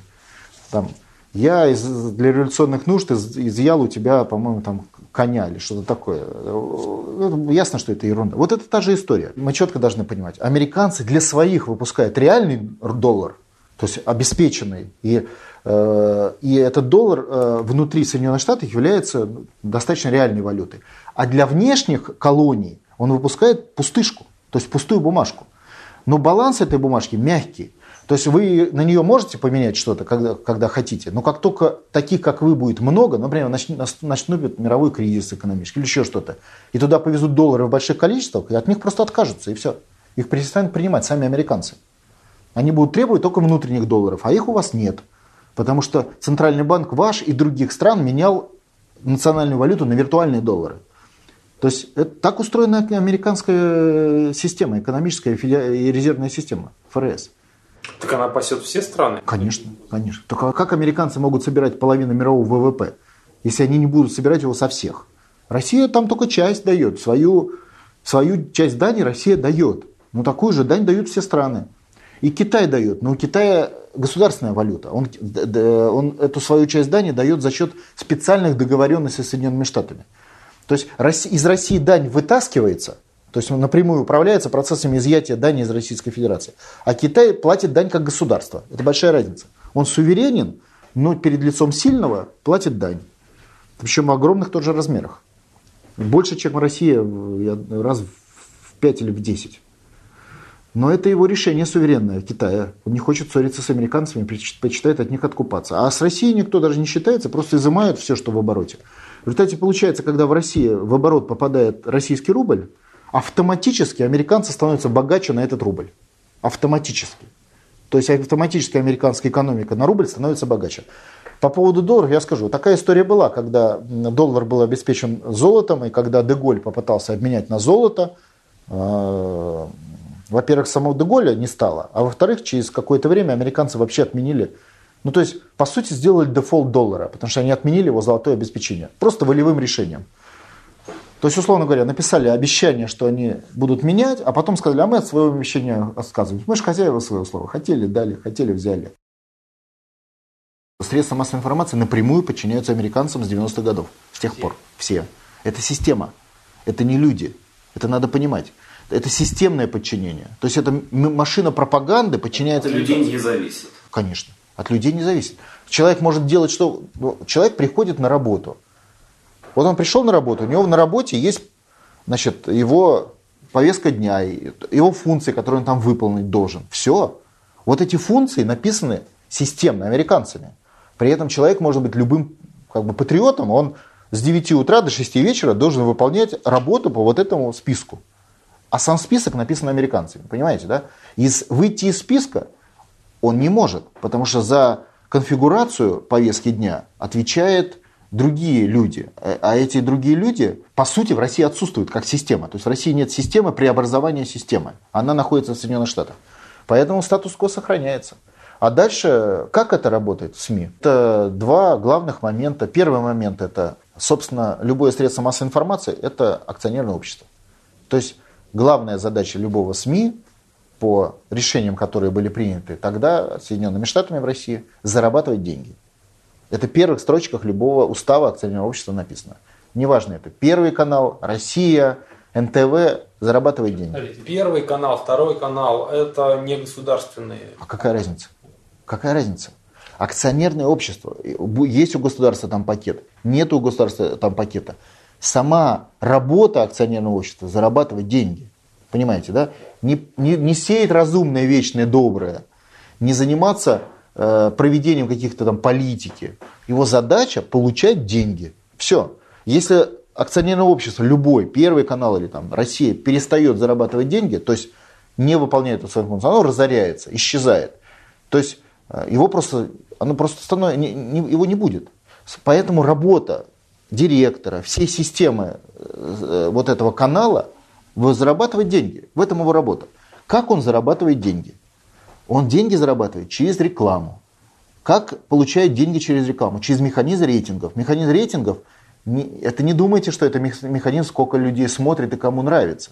Это специальная система, завязанная на прямое управление из Нью-Йорка, в соответствии с которой по, определенным методикам, и компании сами подчиняются, кстати, Нью-Йорку, которые занимаются по определенным методикам, средству массовой информации предоставляются условия, при которых он получает доходы от рекламы.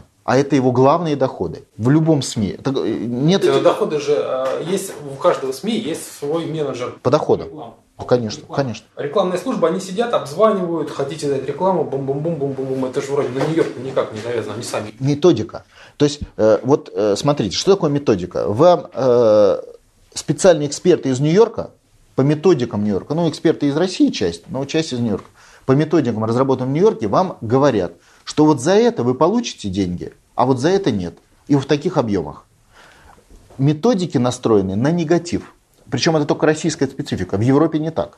То есть, э, если канал постоянно производит гадости, особенно это если гадости глубокие, то есть он не просто говорит о плохих вещах, а он говорит об убийствах, об изнасилованиях, о ну, таких жестких вещах, да, с подробностями, с постоянными повторениями, с выматыванием мозгов, с многолетними повторениями каких-то трагических событий каждый день причем. В этом случае через систему рейтингов у него доход больше. То есть канал начинает получать большое количество денег. И, соответственно, в конкурентной борьбе выигрывает у других средств массовой информации, которые, допустим, так не делают. Силу, например, патриотизма или, или просто честности людей, которые там работают. Вот и все. Это конкретное конкурентное преимущество этого канала. Я не понял, честно говоря. Рекламодатели также ориентируются на эти рейтинги. Конечно. А-а-а. И они говорят, вот, вот этот канал, его больше якобы смотрят, и там оттуда мы больше получим потребителей. А кто систему рейтингов устанавливает? Нью-Йорк. Это прямая нью-йоркская система. То наши рекламодатели смотрят нью-йоркские. Естественно. Абсолютно. Это вся система написана в Нью-Йорк. Причем это не только в СМИ, это и в банковской сфере, но мы к этому еще вернемся. То есть вся система. Вот Грецию сейчас кто обрушил? Да просто и вообще Европу. Что сделали? Просто взяли и в Нью-Йорке решили, что вот сегодня у вас не вот такой индекс Греции, а вот такой. Все, поплыла Европа, миллиарды и убытки, кто-то выкинул, выкинулся из окна. А просто в Нью-Йорке приняли решение обрушить Европу. Понимаете, что такое рейтинги? Это система управления современным миром, под, которая находится под американцами. И система СМИ, первый момент, то есть все СМИ, вся система средств массовой информации получает деньги так, как э, им скажут, э, как э, дадут возможность это сделать в Нью-Йорке. То есть Нью-Йорк командует финансовыми потоками в СМИ. Это сразу надо понять. Соответственно, вся система обслуживает вот этот механизм негативного рейтинга. А это создает общее в стране э, психологию э, негатива. Все плохо. Все плохо, а значит плохо власть. То есть создает такой общий фон. Кстати, между прочим, в Европе, если вы посмотрите, система рейтингов работает по-другому. Если у нас на 10 новостей 9 негативных, то в Европе на 10, вот кто ездил в Европу знает, новостей там 1-2 негатив. То есть другая вещь. А допустим в Азии вообще запрещен негатив по телевизору. У нас его 90%, а в Азии он запрещен. Я говорю про новости. Вообще. Его нельзя показывать. Азия это конкретно какие страны? Сингапур, Китай и многие другие. Прямо прямой запрет. Сингапур, кстати, капиталистическая страна, чтобы не говорили. Там прямой запрет на негатив в средствах массовой информации в новостях. В Европе, допустим, если происходит какое-то событие, вот, ну, вспомните хромую лошадь. Событие, да, трагедия. Полтора года каждый день так или иначе это раскручивали. В Европе где-то в это же время сгорел детский дом э, в Прибалтике. Я помню, там погибло там несколько десятков детей. Два дня новости. Э, э, железнодорожная катастрофа. Погибло там тоже десятки людей. Два дня новости. Их никто не скрывает. Но масштаб подачи негатива, выпучивание его принципиально другой. Это вот главная часть системы. То есть СМИ получают как система деньги под негатив. Это раз. Второй момент – это прямая пропаганда. Вот э, обратили внимание, сейчас внесли закон о том, что э, те э, системы, которые получают из-за рубежа информацию, э, то есть деньги, я прошу прощения, э, то есть так называемые неправительственные организации, которые получают деньги из-за рубежа, они должны информировать, что они иностранные агенты. Сами деньги не отменяются. Мгновенно Хиллари Клинтон прилетела в Санкт-Петербург, собрала этих э, своих скажем так, финансируемых ею пятую колонну в России, часть из нее, и сказала, вы не беспокойтесь, мы понимаем, что вас, вас здесь пугают, мы найдем способ давать вам деньги так, чтобы никто не знал, что вы наши агенты. Это надо понимать. То есть официально госсекретарь, мгновенно перепугавшись закона в России, приехал, чтобы успокоить систему грантополучателей в России, что они будут продолжать получать деньги, ну, я так понимаю, наличкой теперь будут возить чемоданами, э, но при этом они должны будут по-прежнему скрывать, что они получают деньги от американцев. И второй момент, я собственно, пропаганда. Пропаганда – это грантополучатели. И я хочу вообще обратить внимание, процессы, механизмы грантопропаганды сегодня не... Их частично сейчас вытащили люди. То есть люди понимают, что вот неправительственные организации финансируются, 20 тысяч грантополучателей. Я вам скажу вот так. Вы знаете, что половина средств массовой информации в той или иной форме получает деньги из Соединенных Штатов Америки. Половина. Особенно региональных. Это масштаб явления у нас просто даже не исследовали. Вот мы сейчас более-менее тронули уличную компоненту иностранного финансирования и узнали, что там сотни миллионов долларов. А я вам говорю, что половину СМИ получают. И это получают они делают через государство, ну или при попустительстве государства. Потому что государство частично под американскими системно. Вот в силу тех причин, которые я сказал. И это тот пласт, который сейчас придется поднимать.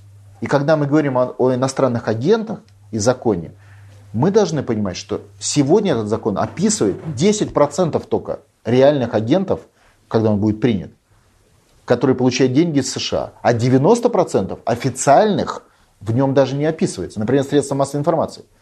То есть до половины СМИ в России, это кроме манипулирования через систему грантов, то есть как бы под, ну, такую подковерное манипулирование. До половины СМИ в России должны будут вверху писать «Мы иностранные агенты». Половина. Люди про это же не знают, потому что пропаганда это закрывает, эту информацию. Всеми вопросами стратегического характера занимаются по-прежнему американцы в России. Вот как они это делали в 1991 году, они тогда еще и прямо управляли. Так и занимаются вопросами системного стратегического характера. Как промежуточный вариант, в конце 90-х годов ими была создана так называемая система олигархического управления. Ну, то есть уже стало неприлично напрямую управлять. Вот сидят люди просто в, министерствах, сидят американцы и командуют процессами в России. Вот так было в начале 90-х.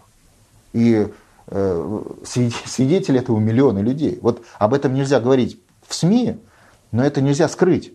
Вот вы возьмите любого управленца, который был каким-то директором, каким-то чиновником в 90-х годах, в начале, в первой половине, он, любой вам скажет, начальники мои были иностранные советники в этом министерстве, ведомстве и так далее. Вот был министр, в котором выполнял формальную роль, рядом с ним был американский главный советник, и под ним была система аппарата советников, которые реально управляли этим министерством. Но управляли, значит, строили, потому что в времена российское государство только строилось. Выстраивали всю эту архитектуру. Если мы посмотрим на сегодняшних крупных собственников России, получивших имущество в результате приватизации, мы не можем с уверенностью сказать, что они являются его собственниками. Мы этого не знаем. Потому что в условиях, когда эта собственность формировалась в 90-х годах, как их как бы собственность, но они вообще были никто.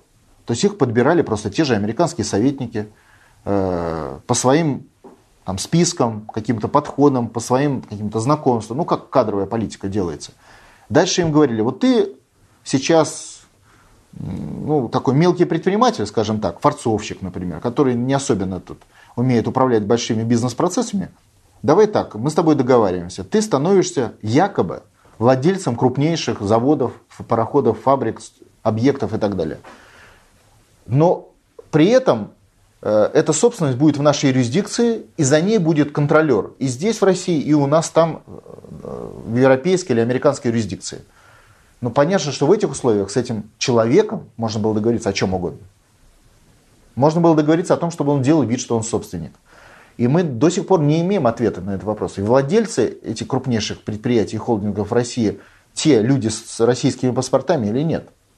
Потому что, судя по тому, как она формировалась, это вполне может быть э, операция прикрытия вот этих инструментов собственности. Дальше в России запретили с этого момента иметь вообще э, собственность национальную крупную как класс.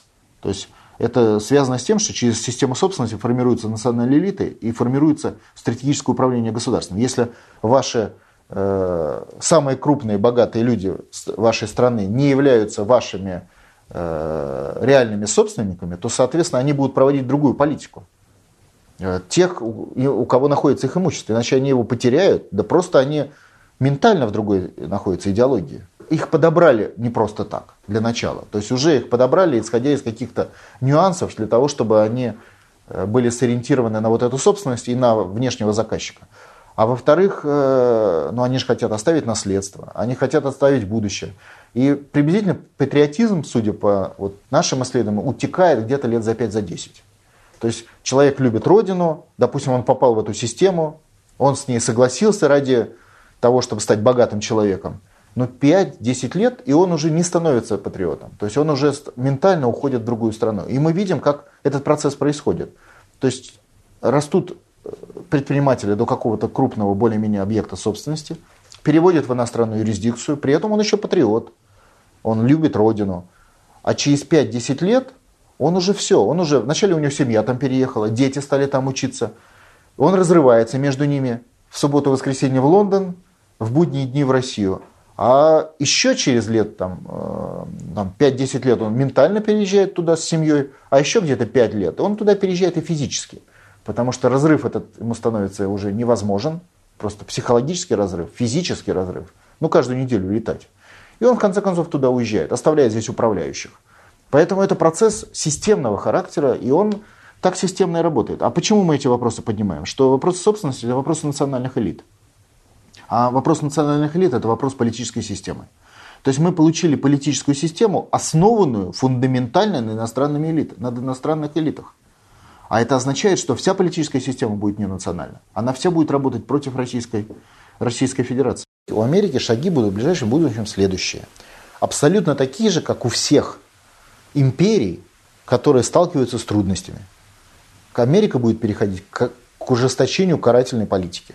И Гитлер стал убивать миллионами людей не сразу, а тогда, когда э, возникло у него желание ужесточить карательную политику в силу сопротивления, которое вокруг него сложилось. Понимаете, да? То есть мир начал сопротивляться, и Гитлер начал переходить к террору. Вот такому массовому, тотальному геноциду. Это прямая связь. И связь историческая, не связанная с Гитлером, не связанная с американцами, не связанная с с Османской империей, которая вырезала там те же грузин или армян. Это исторические такие законы. Они такие же железные, как и законы физики. Падает вниз, потому что закон. Вот так и исторические законы. Значит, вывод следующий. Американцы, защищая свою степень потребления, защищая свои механизмы сбора дани со всего мира, будут ужесточать карательную политику по отношению к колониям, в том числе к России. Мы это видим, они уже в Африке очевидно это ужесточают. В Европе очевидно это ужесточают. В России готовятся ужесточать и точно будут это делать. Вплоть до бомбежек. Нет, ну бомбить, скажем, Ливию, не то, что бомбить Россию. Кто вам такой сказал? Кто вам такой сказал? Нет, ну, это иллюзия. Ядерное оружие у нас. От этой иллюзии вам надо избавиться. Потому что эта иллюзия, она очень вредна. Она создает чувство успокоенности, а это на самом деле ерунда. У Украины тоже было ядерное оружие, пока она его не отдала по требованию американцев. Я так просто напоминаю. И Украина была крупнейшей мировой ядерной державой сразу после 1991 года. Она э, перестала такое быть в течение буквально нескольких лет. Потому что американцы этого потребовали. Знаете, как не хотели украинцы отдавать ядерное оружие? Ну, приказали, отдали. И что, нам думаете, так же прикажут, и мы отдадим? Прикажут и отдадим, если а что. А почему они его до сих пор у нас не отобрали? Такое требование они выставляли. И если вы, вы помните, то в начале 2000-х годов обсуждался вопрос мирового складирования ядерного оружия под, э, под контролем ООН на территории Российской Федерации. То есть такие задачи они ставили. Путин, откровенно говоря, в этих задачах их э, кинул, потому что они на него давили, и он не выполнил это их требование. Но, как, как, но они разобрались в том, что он категорически его не выполнит только где-то года через 3-4, после того, как он пришел к власти. Это позволило ему укрепиться. И, скажем так, это же мягкая сила. То есть, если вопрос не продавливается, он не снимается с повестки дня. Он продолжает давиться, просто откладывается на, на будущее решение этого вопроса. Они этот вопрос решают по-другому. Я вам скажу, вот э, я когда работал в Министерстве атомной энергии, американцы тратили на проекты Минатома полмиллиарда долларов в год. Это огромные цифры. Это было, вообще-то говоря, 12 лет назад. Ну, 11-12 лет. Огромные цифры тратили на разные программы. Ликвидация ядерного оружия, э, утилизация ядерных подводных лодок, вывоз ученых с а, территории атомных городов, ликвидация э, научного потенциала атомных городов, строительство на территории атомных городов альтернативных э, систем коммунальных, например, потому что там были связаны коммунальные системы с оборонным сектором. Да, вот, это, вот эта форма ликвидации ядерного оружия. Они вкладывали деньги в ликвидацию ядерного оружия в России. У, у них не получилось реализовать этот проект. Не получилось. В том объеме, как они хотели. Да, не получилось. Но не все получается. Иногда у партизан бывают успехи. Что же, совсем без успехов. Так тоже не бывает. Поэтому не получилось. Но дело в том, что это не является проблемой. В случае критической ситуации проблем... А, будет же по-другому все выглядеть. Это вы как-то рассматриваете, что вот сейчас, завтра полетели самолеты бомбить Москву. Не так. Вот сейчас мы приняли закон о выборах губернаторов под давлением американцев. Завтра же они покупают какую-нибудь небольшую, но гордую республику в Российской Федерации. Просто как Грузию купили. А Грузии-то побольше будет некоторых республик в России. Грузию же они купили с потрохами. Покупают через выборы, через прямое финансирование гордую республику. И уже гордая республика срочно получает авиаскадрильи, которые будут бомбить э, Российскую Федерацию. А, то есть они не сами полетят? Да как? А зачем им самим? А что они? Ливию сами бомбили, что ли? Ну, ясно же, что бомбили американцы. У вас есть сомнения? Ну, чужими руками. Но это что-то меняет. Для, для москвичей, на головы которых посыпятся бомбы, это что-то меняет? Что самолет, который летит, имеет грузинские опознавательные знаки, например. Вот что-то меняет? Ничего. Ничего не меняет. Я уверен в таком развитии событий при определенных обстоятельствах. То есть, если произойдет выдавливание ими Путина и национального, э, как бы ликвидация национального курса, американцы обязательно примут решение о ликвидации Российской Федерации. Не потому, что они не любят Российскую Россию, а просто по одной причине. Для них такая страна с такой историей, идеологией, э, как бы психологией, лидерства, э, ядерным оружием тем же и так далее, неприемлемо в плане рисков. То есть вот маленькие страны для них приемлемо никуда не денутся в этой мировой клетке. Платят налоги, дань, отправляют молодежь и молчат. А такая крупная страна может взбрыкнуть в любой момент. Как только они ослабнут, Россия тут же может взбрыкнуть.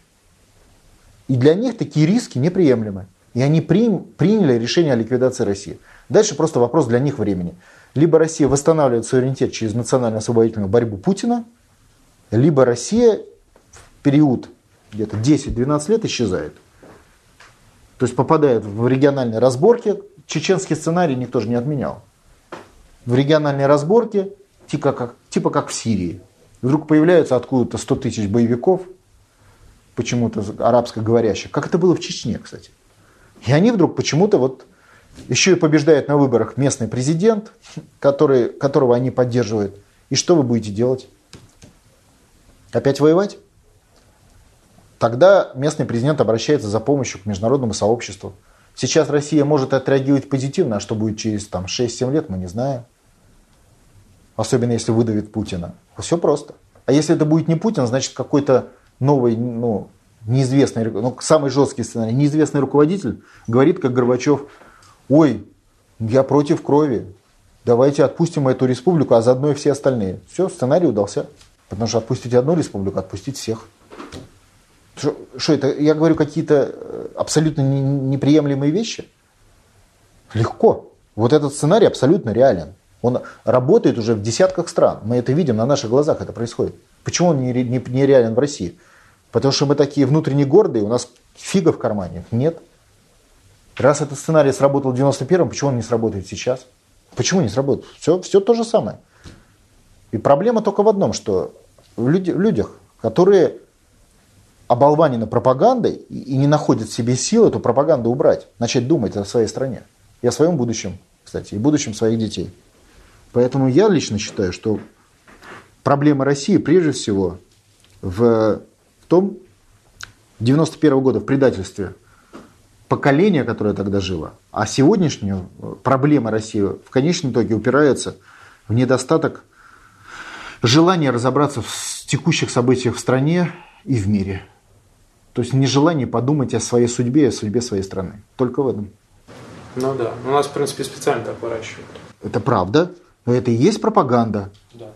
Ну так э, вот должны люди определиться в России. Они свободные, свободный народ или стадо, которое американцы ведут на закладе. Вот и все. Соединенные Штаты Америки усилят идеологическую войну в России. То есть увеличат. Он, э, механизмы это очень простые. Вот как, допустим, принимает там, армия решение наступать на какой-то город врага. Что делает? Увеличивает число дивизий, подвозит боеприпасы и наступает. В политике та же история. В карательной операции та же история. Американцы просто увеличат финансирование специалистов, которые в России работают над уничтожением России. То есть они усилят финансирование системы грантополучателей. Это 20 тысяч политтехнологов в Москве. Это очень сильный, большой фактор. Второе, отдельно я хотел бы сказать, вот эта история со списком Магнитского якобы. Это вообще беспрецедентный случай. Американцы официально заявили, что граждане Российской Федерации и некоторых других стран не имеют права иметь частную собственность по политическим соображениям. То есть просто потому, что это макартизм в чистом виде. Просто они создают список, в этот список они вписывают людей. Вот Алексеева вчера на встрече на круглом столе в Госдуме сказала, что мы внесем, мы внесем в список, э, это вот грантополучатели американские, которые в России, э, пожилая женщина, мы внесем в список Э, Магнитского, американского, американский, например, депутатов Государственной Думы, которые будут голосовать по такому-то закону так, а по такому-то закону так. Она открыто об этом сказала. Официально. Депутатам Думы. Конечно. Она сказала, вот кто будет по этому закону вот так голосовать, тот попадет в список. О чем суть этого списка? Он секретный. То есть это не список каких-то там э, прокуроров, ничего подобного. Это список по политическим соображениям, то есть охота на ведьм, людей, в отношении имущества которых Соединенные Штаты имеют право применить его арест или изъятие из счетов в банке. Где частная собственность? Никакого суда, ничего. Просто вроде бы у нас свобода э, частной собственности в Америке, как бы побор, ничего подобного. Частная собственность, а знаете почему? Потому что частная собственность не распространяется на рабов. Рабы в понимании американцев не имеют права на частную собственность. И вот эта психология господ и рабов у них есть. В русских они воспринимают как людей второго сорта. А уж если эти люди им чем-то не нравятся в России, автоматическое решение господина ликвидировать его, отнять у него собственность. И законом это приняли. Официально. Это вообще, я когда смотрю, это просто очевидная абсолютная вещь, она выглядит как анекдот. Ничего подобного. Это просто психология господина и раба. То есть мы господа в Америке, вы рабы. Если вы еще там что-то вам не нравится, мы будем у вас, например, имущество отнимать у депутатов, как Алексеева сказала, которые не так проголосовали в Государственной Думе. Так и сейчас и так это и сейчас делается. Только это делается втихаря, а после этого закона это будет официально. Без суда будут отнимать имущество у граждан России, которые американцам не понравятся. Вот это все форма управления. Я так понимаю, что имущество будут отнимать не только в Америке, но и в Европе, по всему Естественно, по всему миру, где американская юрисдикция может дойти. Но дойти она может и в России. Потому что система собственности в России завязана полностью на иностранную юрисдикцию. Поэтому это первый шаг. А второй шаг будут реально здесь просто отнимать имущество, будут убирать людей, сажать их в тюрьме в России руками наших правоохранительных органов, те, которые борются с Америкой или которые пытаются выступать за суверенитет. Изолировать Путина. Вот этот путь и есть. Как, как осуществляется карательная операция где-нибудь в колонии в Индийской, когда э, в, Англии, например, решат, что эту колонию надо поставить на место. На место дают команду, и на местах там начинаются идти процессы арестов, изъятия имуществ, казней, привязывание к пушкам и выстреливание вот этих самых, значит, сепаратистов из России против Америки. Вот это путь, по которому пойдут американцы. Если в России найдет силы и, и сопротивление внутри себя этого пути, значит, этот путь будет внешний. То есть это э, будет э, бомбежки, как это вот было. Это будет э, с другими странами. Это может быть любой разворот событий. Поскольку мы вступаем в период глобального экономического кризиса, значит, американцы переходят в систему военного контроля. Если сейчас они политически контролируют мир, то дальше они будут переходить в военную систему контроля. Вот эти вот э, истории с, с, с, Ира, с Ираном, например, это чисто военный контроль. После Ирана, конечно, кто будет? Будет Белоруссия, это понятно. Будет Украина. А как, вы думаете? Вот так? Вот Иран, а потом будет Украина и Белоруссия. Под каким-то предлогом. Но в Америке у них же самих немало проблем. Вон у них башни падают, еще что-то происходит, а народ лишается жилья там. Ну что? А что это меняет? А наличие проблем вообще ничего не решает. Вот, знаете, иногда говорят, вот у нас там кризис. А я спрашиваю, а что в 41 году кризис был меньше? В конце 41 года? Или там в 42-м? Да больше. Ну и что, это, это отменяло вообще борьбу за суверенитет страны, борьбу за свободу Родины? Нет. Это вообще не имеет никакого значения. Проблемы сами по себе ничего не создают. Проблемы создают только в том случае, если враг сильнее использует проблемы для того, чтобы влиять на, на процессы в стране. Вот и все. В целом, если вы скажете, что такое российское государство, оно создавалось иностранцами, создавалось оккупантами, то есть это механизм оккупационного управления как система, не как люди. И э, с 90-х годов это так создано, еще со времен, Гайда, со времен Гайдара, и систему не поменяли. Потому что система – это повестка дня. Это не люди, это повестка дня. То есть кто чем занимается. Так вот, всеми вопросами стратегического характера занимаются по-прежнему американцы в России. Вот как они это делали в 91 году, они тогда еще и прямо управляли. Так и занимаются вопросами системного стратегического характера. Часто говорят, да, что указания мы получаем с Запада. То есть, как они позвонили, сказали, что нужно сделать, и мы выполняем. Или как-то этот механизм все-таки отстроен иначе? По сути, так и отстроен, по сути. Позвонили, ну не позвонили, а это так называемый ежедневный механизм э, предложений. Там тот же, допустим, Международный валютный фонд, э, Всемирный банк по своим направлениям, они в ежедневном режиме на, на сайтах официально есть.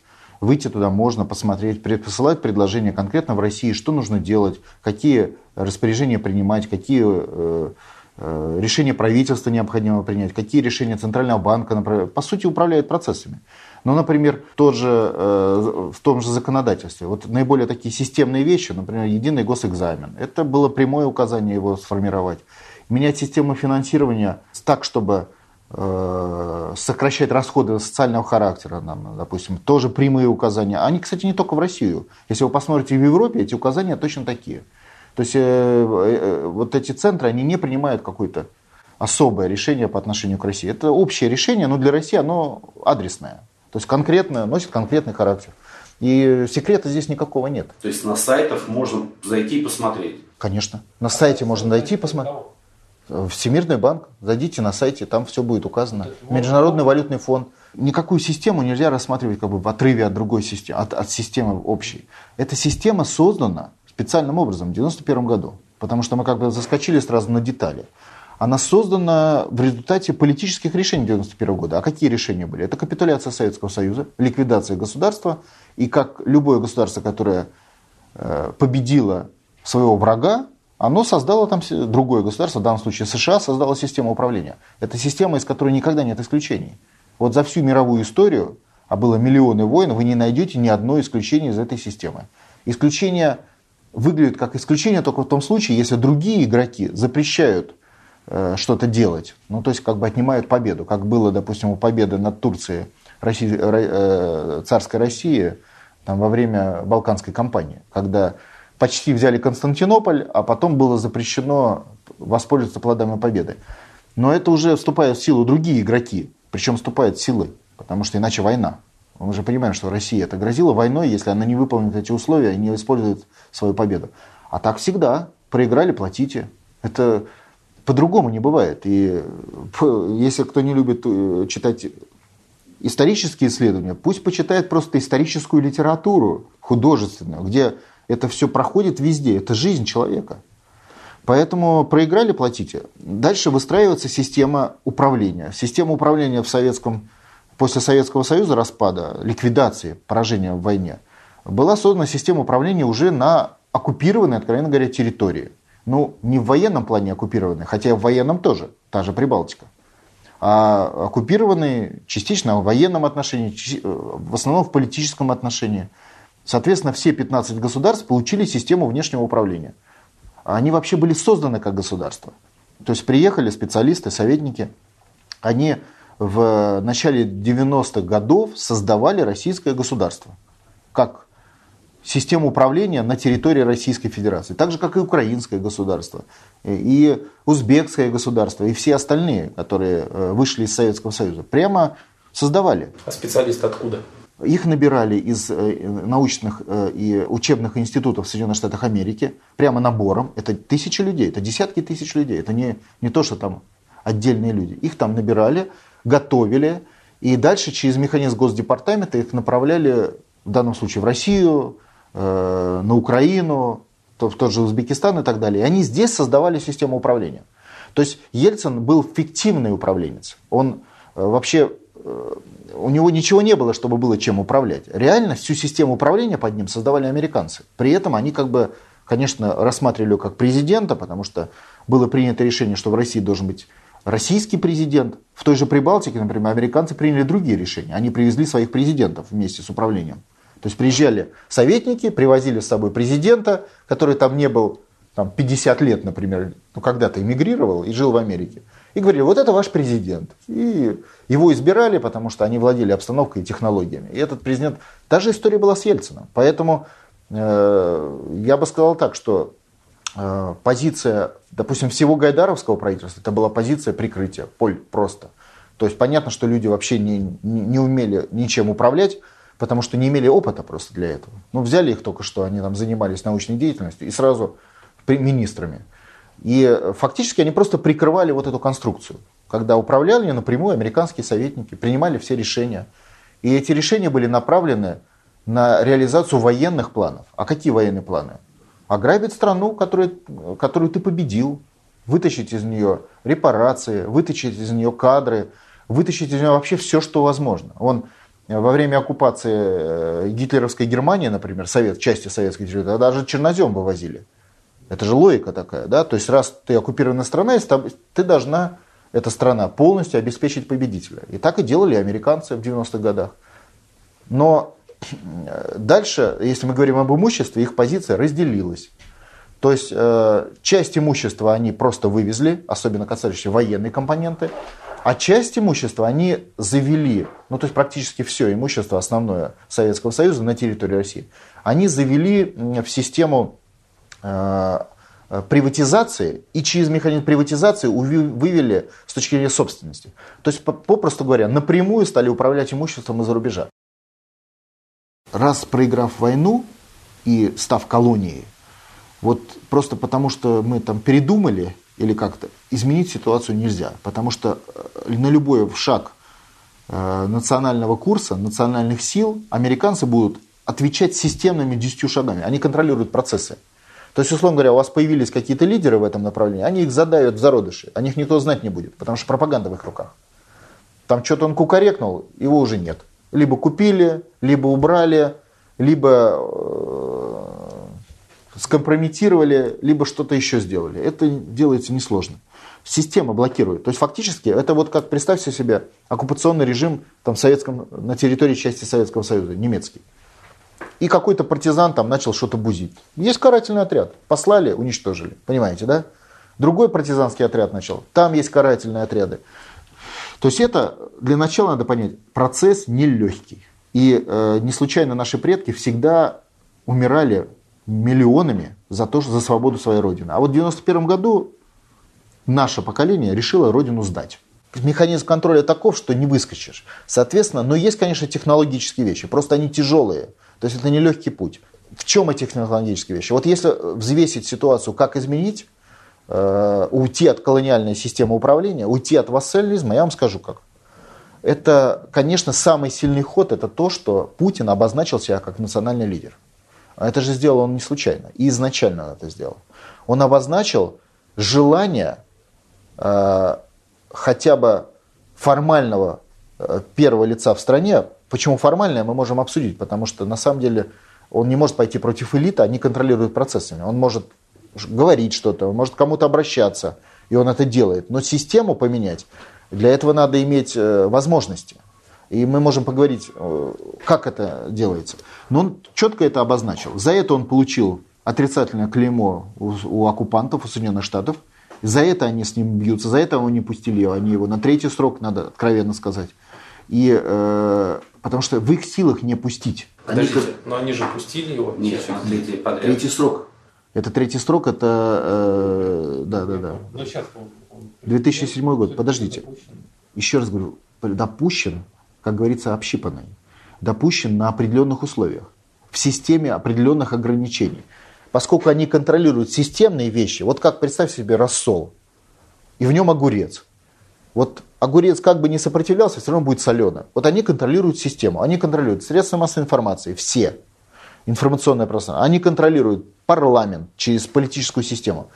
Что это означает? Это значит, что парламент будет до какой-то степени, э, скажем, нормальный с точки зрения вот, национальных подходов. А дальше, если Путин начинает выдвигать более жесткие идеи национального курса, парламент ставится ему в оппозицию. Вы посмотрите, чуть тронет этот вопрос, мгновенно парламент встает ему в оппозицию. Чуть просто тронуть этот вопрос. Например, э, выборы губернатора. Чуть тронули, парламент в оппозиции. Э, вот эта история с грантополучателями. А, конечно, парламент. Дума в том числе. История с грантополучателями. Вот чуть тронули, сейчас вот текущий этот закон тронули, уже все фракции против. Или, или идет мощная оппозиционная волна против. Хотя ничего же не меняется. Просто меняется как бы правда, да, то есть говорят, вот пишите правду. Все равно против. То есть это срабатывает мгновенно контрсистема. И правительство. Не забывайте, что правительство это самостоятельная ветвь власти в понимании американцев, и они влияют на механизмы правительства самостоятельно по своим каналам. Валютная система, центральный банк, элиты страны. То есть это система, в которой э, Путин, как президент, он гарант Конституции, то есть конституционный нотариус, у него нет вообще особых полномочий, потому что он только должен наблюдать за процессом, чтобы процесс не нарушался, подписи правильно, голосование как надо – обменять систему он не имеет права, как президент, я вам просто напоминаю, Конституция, он имеет право эту систему просто контролировать, чтобы все правильно она двигалась. Но он исполнитель. Конечно. Медведев недаром говорил, что я менеджер. Когда был президент, он говорил, я менеджер, у меня есть законы, я вот под этим, как менеджер, смотрю, чтобы все крутилось. Так вот, э, э, как президент он не может, а как национальный лидер он поставил вопрос национальной революции фактически – Потому что обозначив себя как национального лидера, он автоматически обозначил себя как лидера национально-освободительного движения. То есть это противоречие с позицией президента. Как президент он обязан систему сохранять, а система американская, а как национальный лидер он сказал, что я хочу систему поменять. Вот это самая главная вещь. Ее у нас замалчивают или не понимают. Он обозначил вот ту логику, ну возьмите татаро-монгольское иго, российских князей, что они готовы восстать против татаро-монгольской орды, помните? Это же князья делали. Вот он обозначил, что он готов идти по этому пути. Дальше вопрос в том, что хватит ли у него сил и поддержки, и возможности этот путь пройти и реализовать в условиях оппозиции парламентской, потому что парламент как система против него, правительство, правительство против него, система вертикали власти губернаторов после выборов особенно, она будет против него. То есть против него средства массовой информации, которые управляют процессом России, против него, причем радикально. То есть против него вся система. И вот в такой ситуации представьте, что у вас на шахматной доске есть, у вас есть одна фигура, пускай сильная фигура, и вокруг нее все фигуры белые, все фигуры черные или наоборот. Вот такая ситуация, понимаете, да? Вот как вы выиграете партию, имея одну фигуру с точки зрения национального курса против тысяч фигур которые на, на, на этой доске являются противниками. Путин на самом деле это логика любого оккупированного государства. В любом оккупированном государстве это уже законы тоже истории, это законы, которые выше людей. Это исторические законы. В любом оккупированном государстве формируются условия национально-освободительных движений. И всегда успех этих условий определяется позицией элит. Всегда. И в элитах всегда есть люди, например, князья, во время э, татаро-монгольских, э, татаро-монгольского, которые хотят, несмотря на то, что князья были сильно завязаны на Орду, они хотят иметь э, ну, реально власть, иметь возможности, иметь, если хотите, первую позицию в своем государстве. Это вообще желание нормального человека. И в этом плане вопрос появления Путина – это вопрос исторической закономерности. То, что нам с Путиным повезло, это само собой повезло, как с личностью. Но призвание национального лидера, это была лидера национального освободительного движения, это историческая закономерность. И выбор-то не, не может быть лидера с улицы национального освободительного движения. Лидер национального освободительного движения всегда из власти. Может быть, не из первых лиц, бывает так в истории, но всегда из власти. Всегда человек, который может реализовать потенциал этого лидерства. Потому что, по сути, суверенитет, если так честно сказать, суверенитет это всегда суверенитет национальных элит. Если национальная элита суверенна, то суверенная страна. Во-первых, а, э, начали события начала 2000-х годов, когда американцы не считали, во-первых, они считали, что все, а, они же системно мыслят. Они понимают абсолютно логично, что Путин ничего не сделает. Какой бы он ни был. То есть, ну, во-первых, он же не сказал, что я ваш враг для начала. То есть это не было такого. На какое-то некоторое время для них он был загадкой. Это понятно, да, неизвестный человек. Кто он там такой? Да, непонятно. Да. Хуев мистер Путин, непонятно. Но в любом случае он, э, для них было очевидно, что он не справится с ситуацией.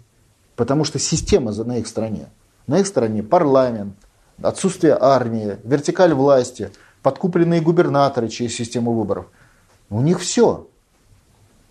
И вдруг он справляется чудом.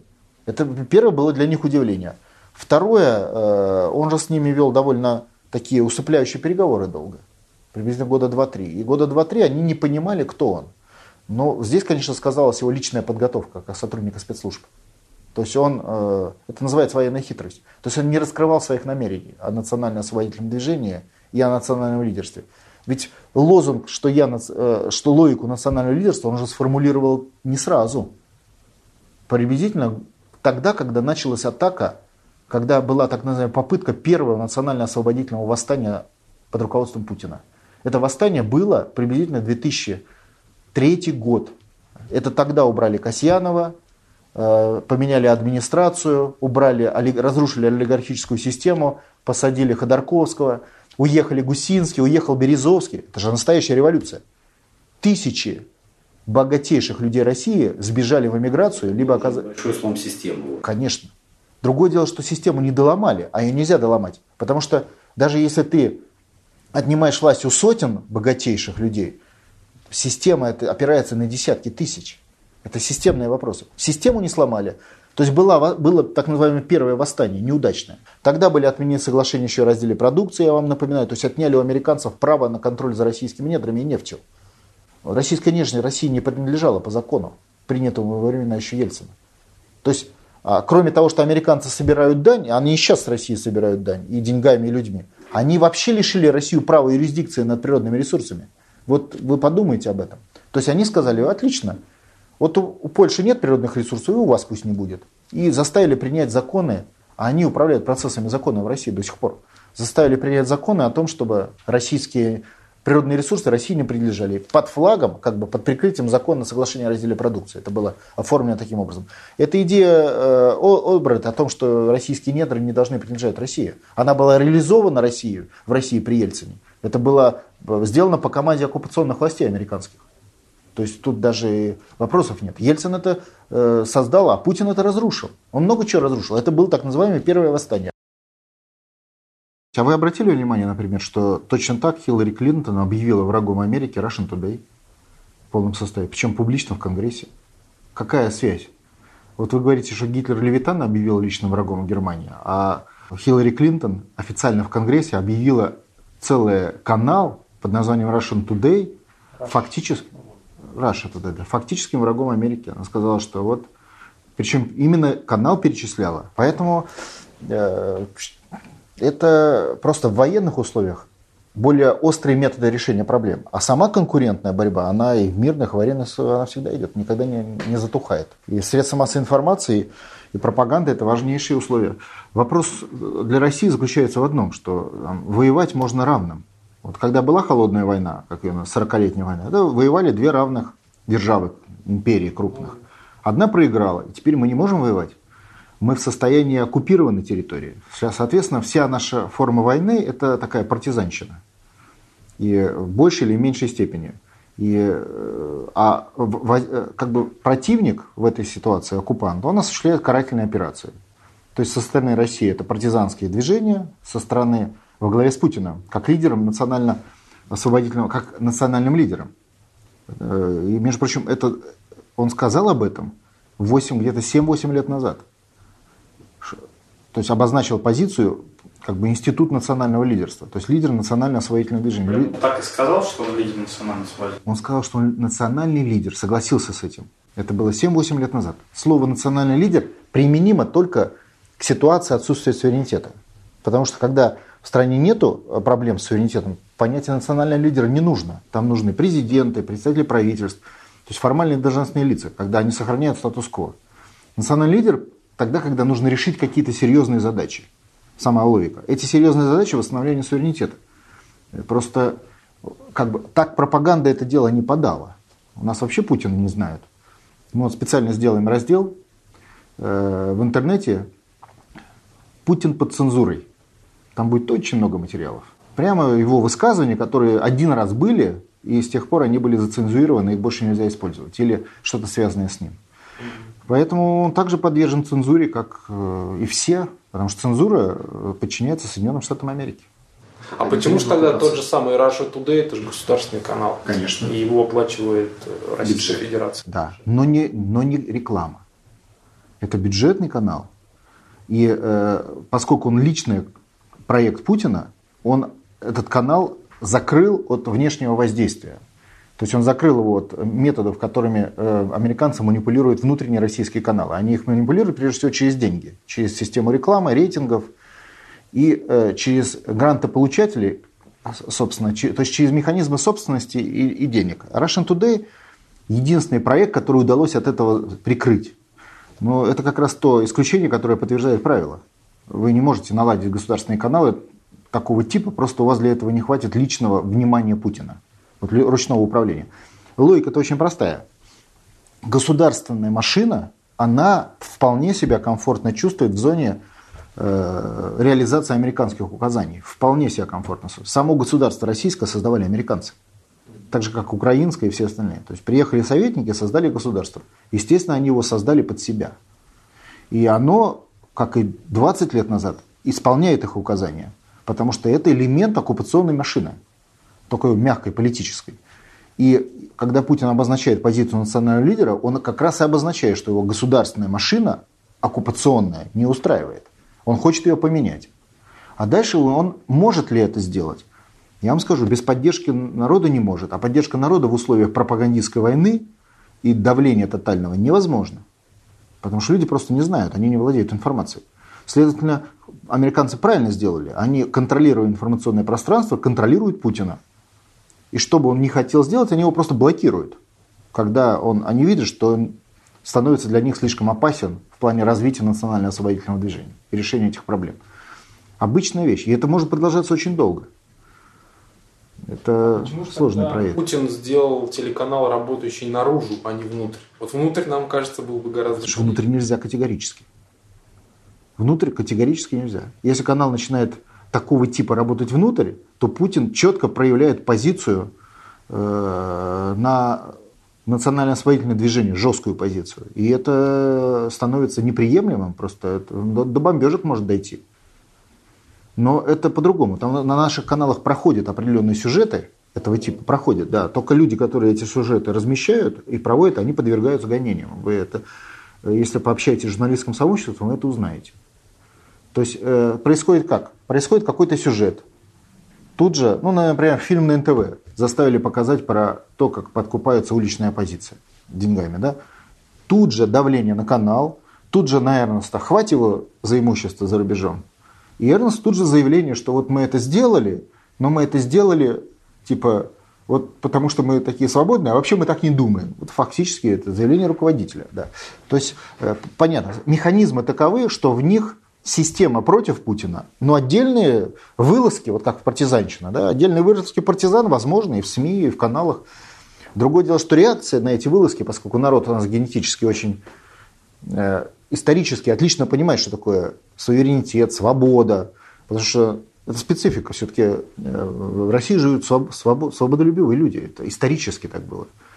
Недаром у нас э, мы даже э, мы отменили барщину раньше, чем Соединенные Штаты Америки отменили рабство. Это же не случайно. Это история России, это история свободного российского народа.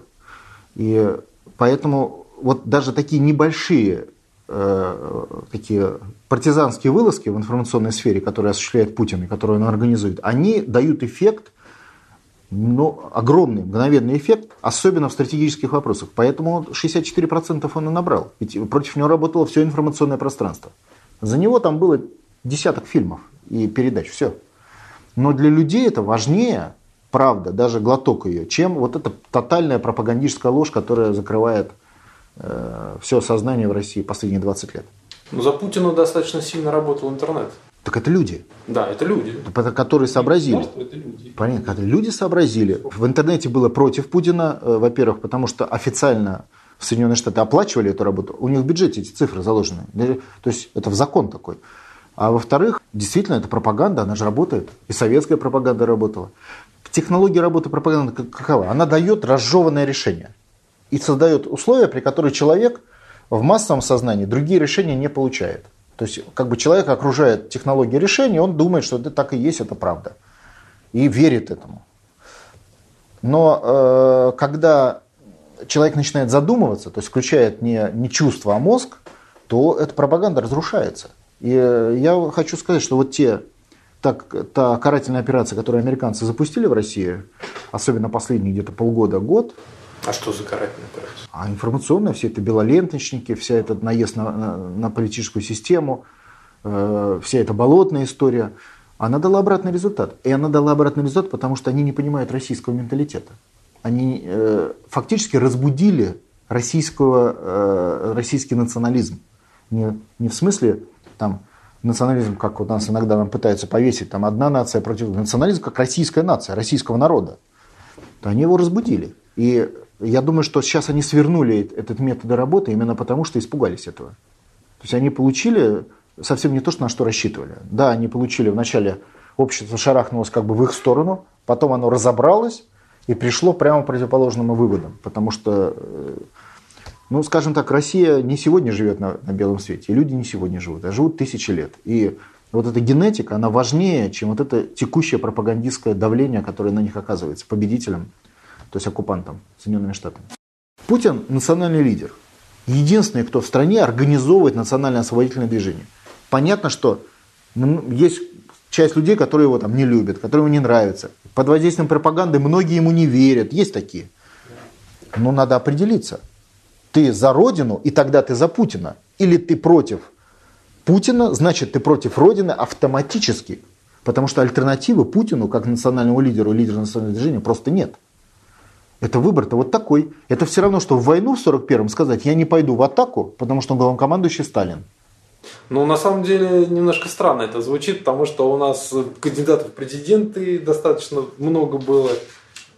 Кандидатов в президенты много, но они все кандидаты желают быть в оккупированной стране. Никто из них не ставил вопрос как главный вопрос национально-освободительного движения и восстановления суверенитета России.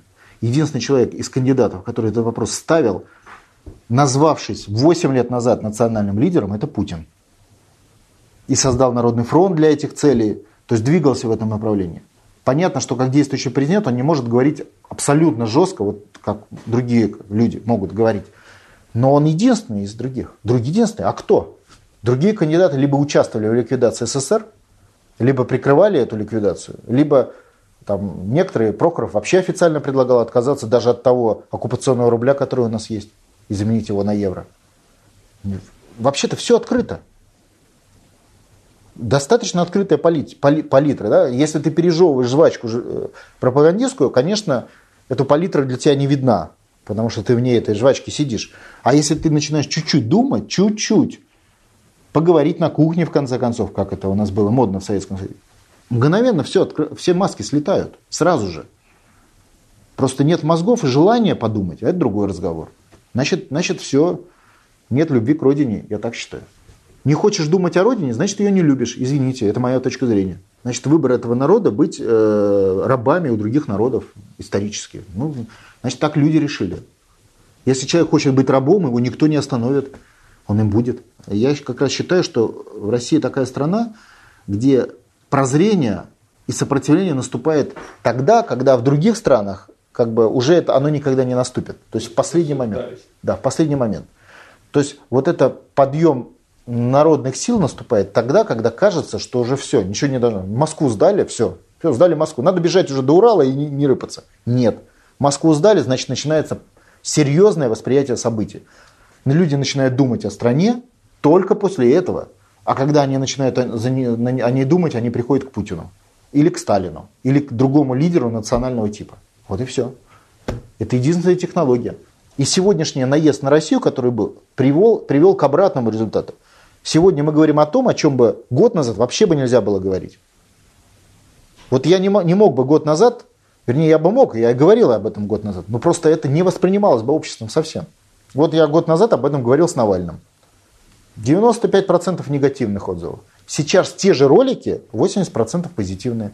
Что поменялось? Ролики те же год назад. За год люди поменялись. Почему поменялись? Потому что американцы наехали. Карательная операция пробила у, людей, у части людей, значительной части людей, пропагандистская вот это вот э, забрала. Хотя что, год-то все прошел. И это специфика России. Вот это и есть русское чудо. Познавательная точка ТВ. Много интересного.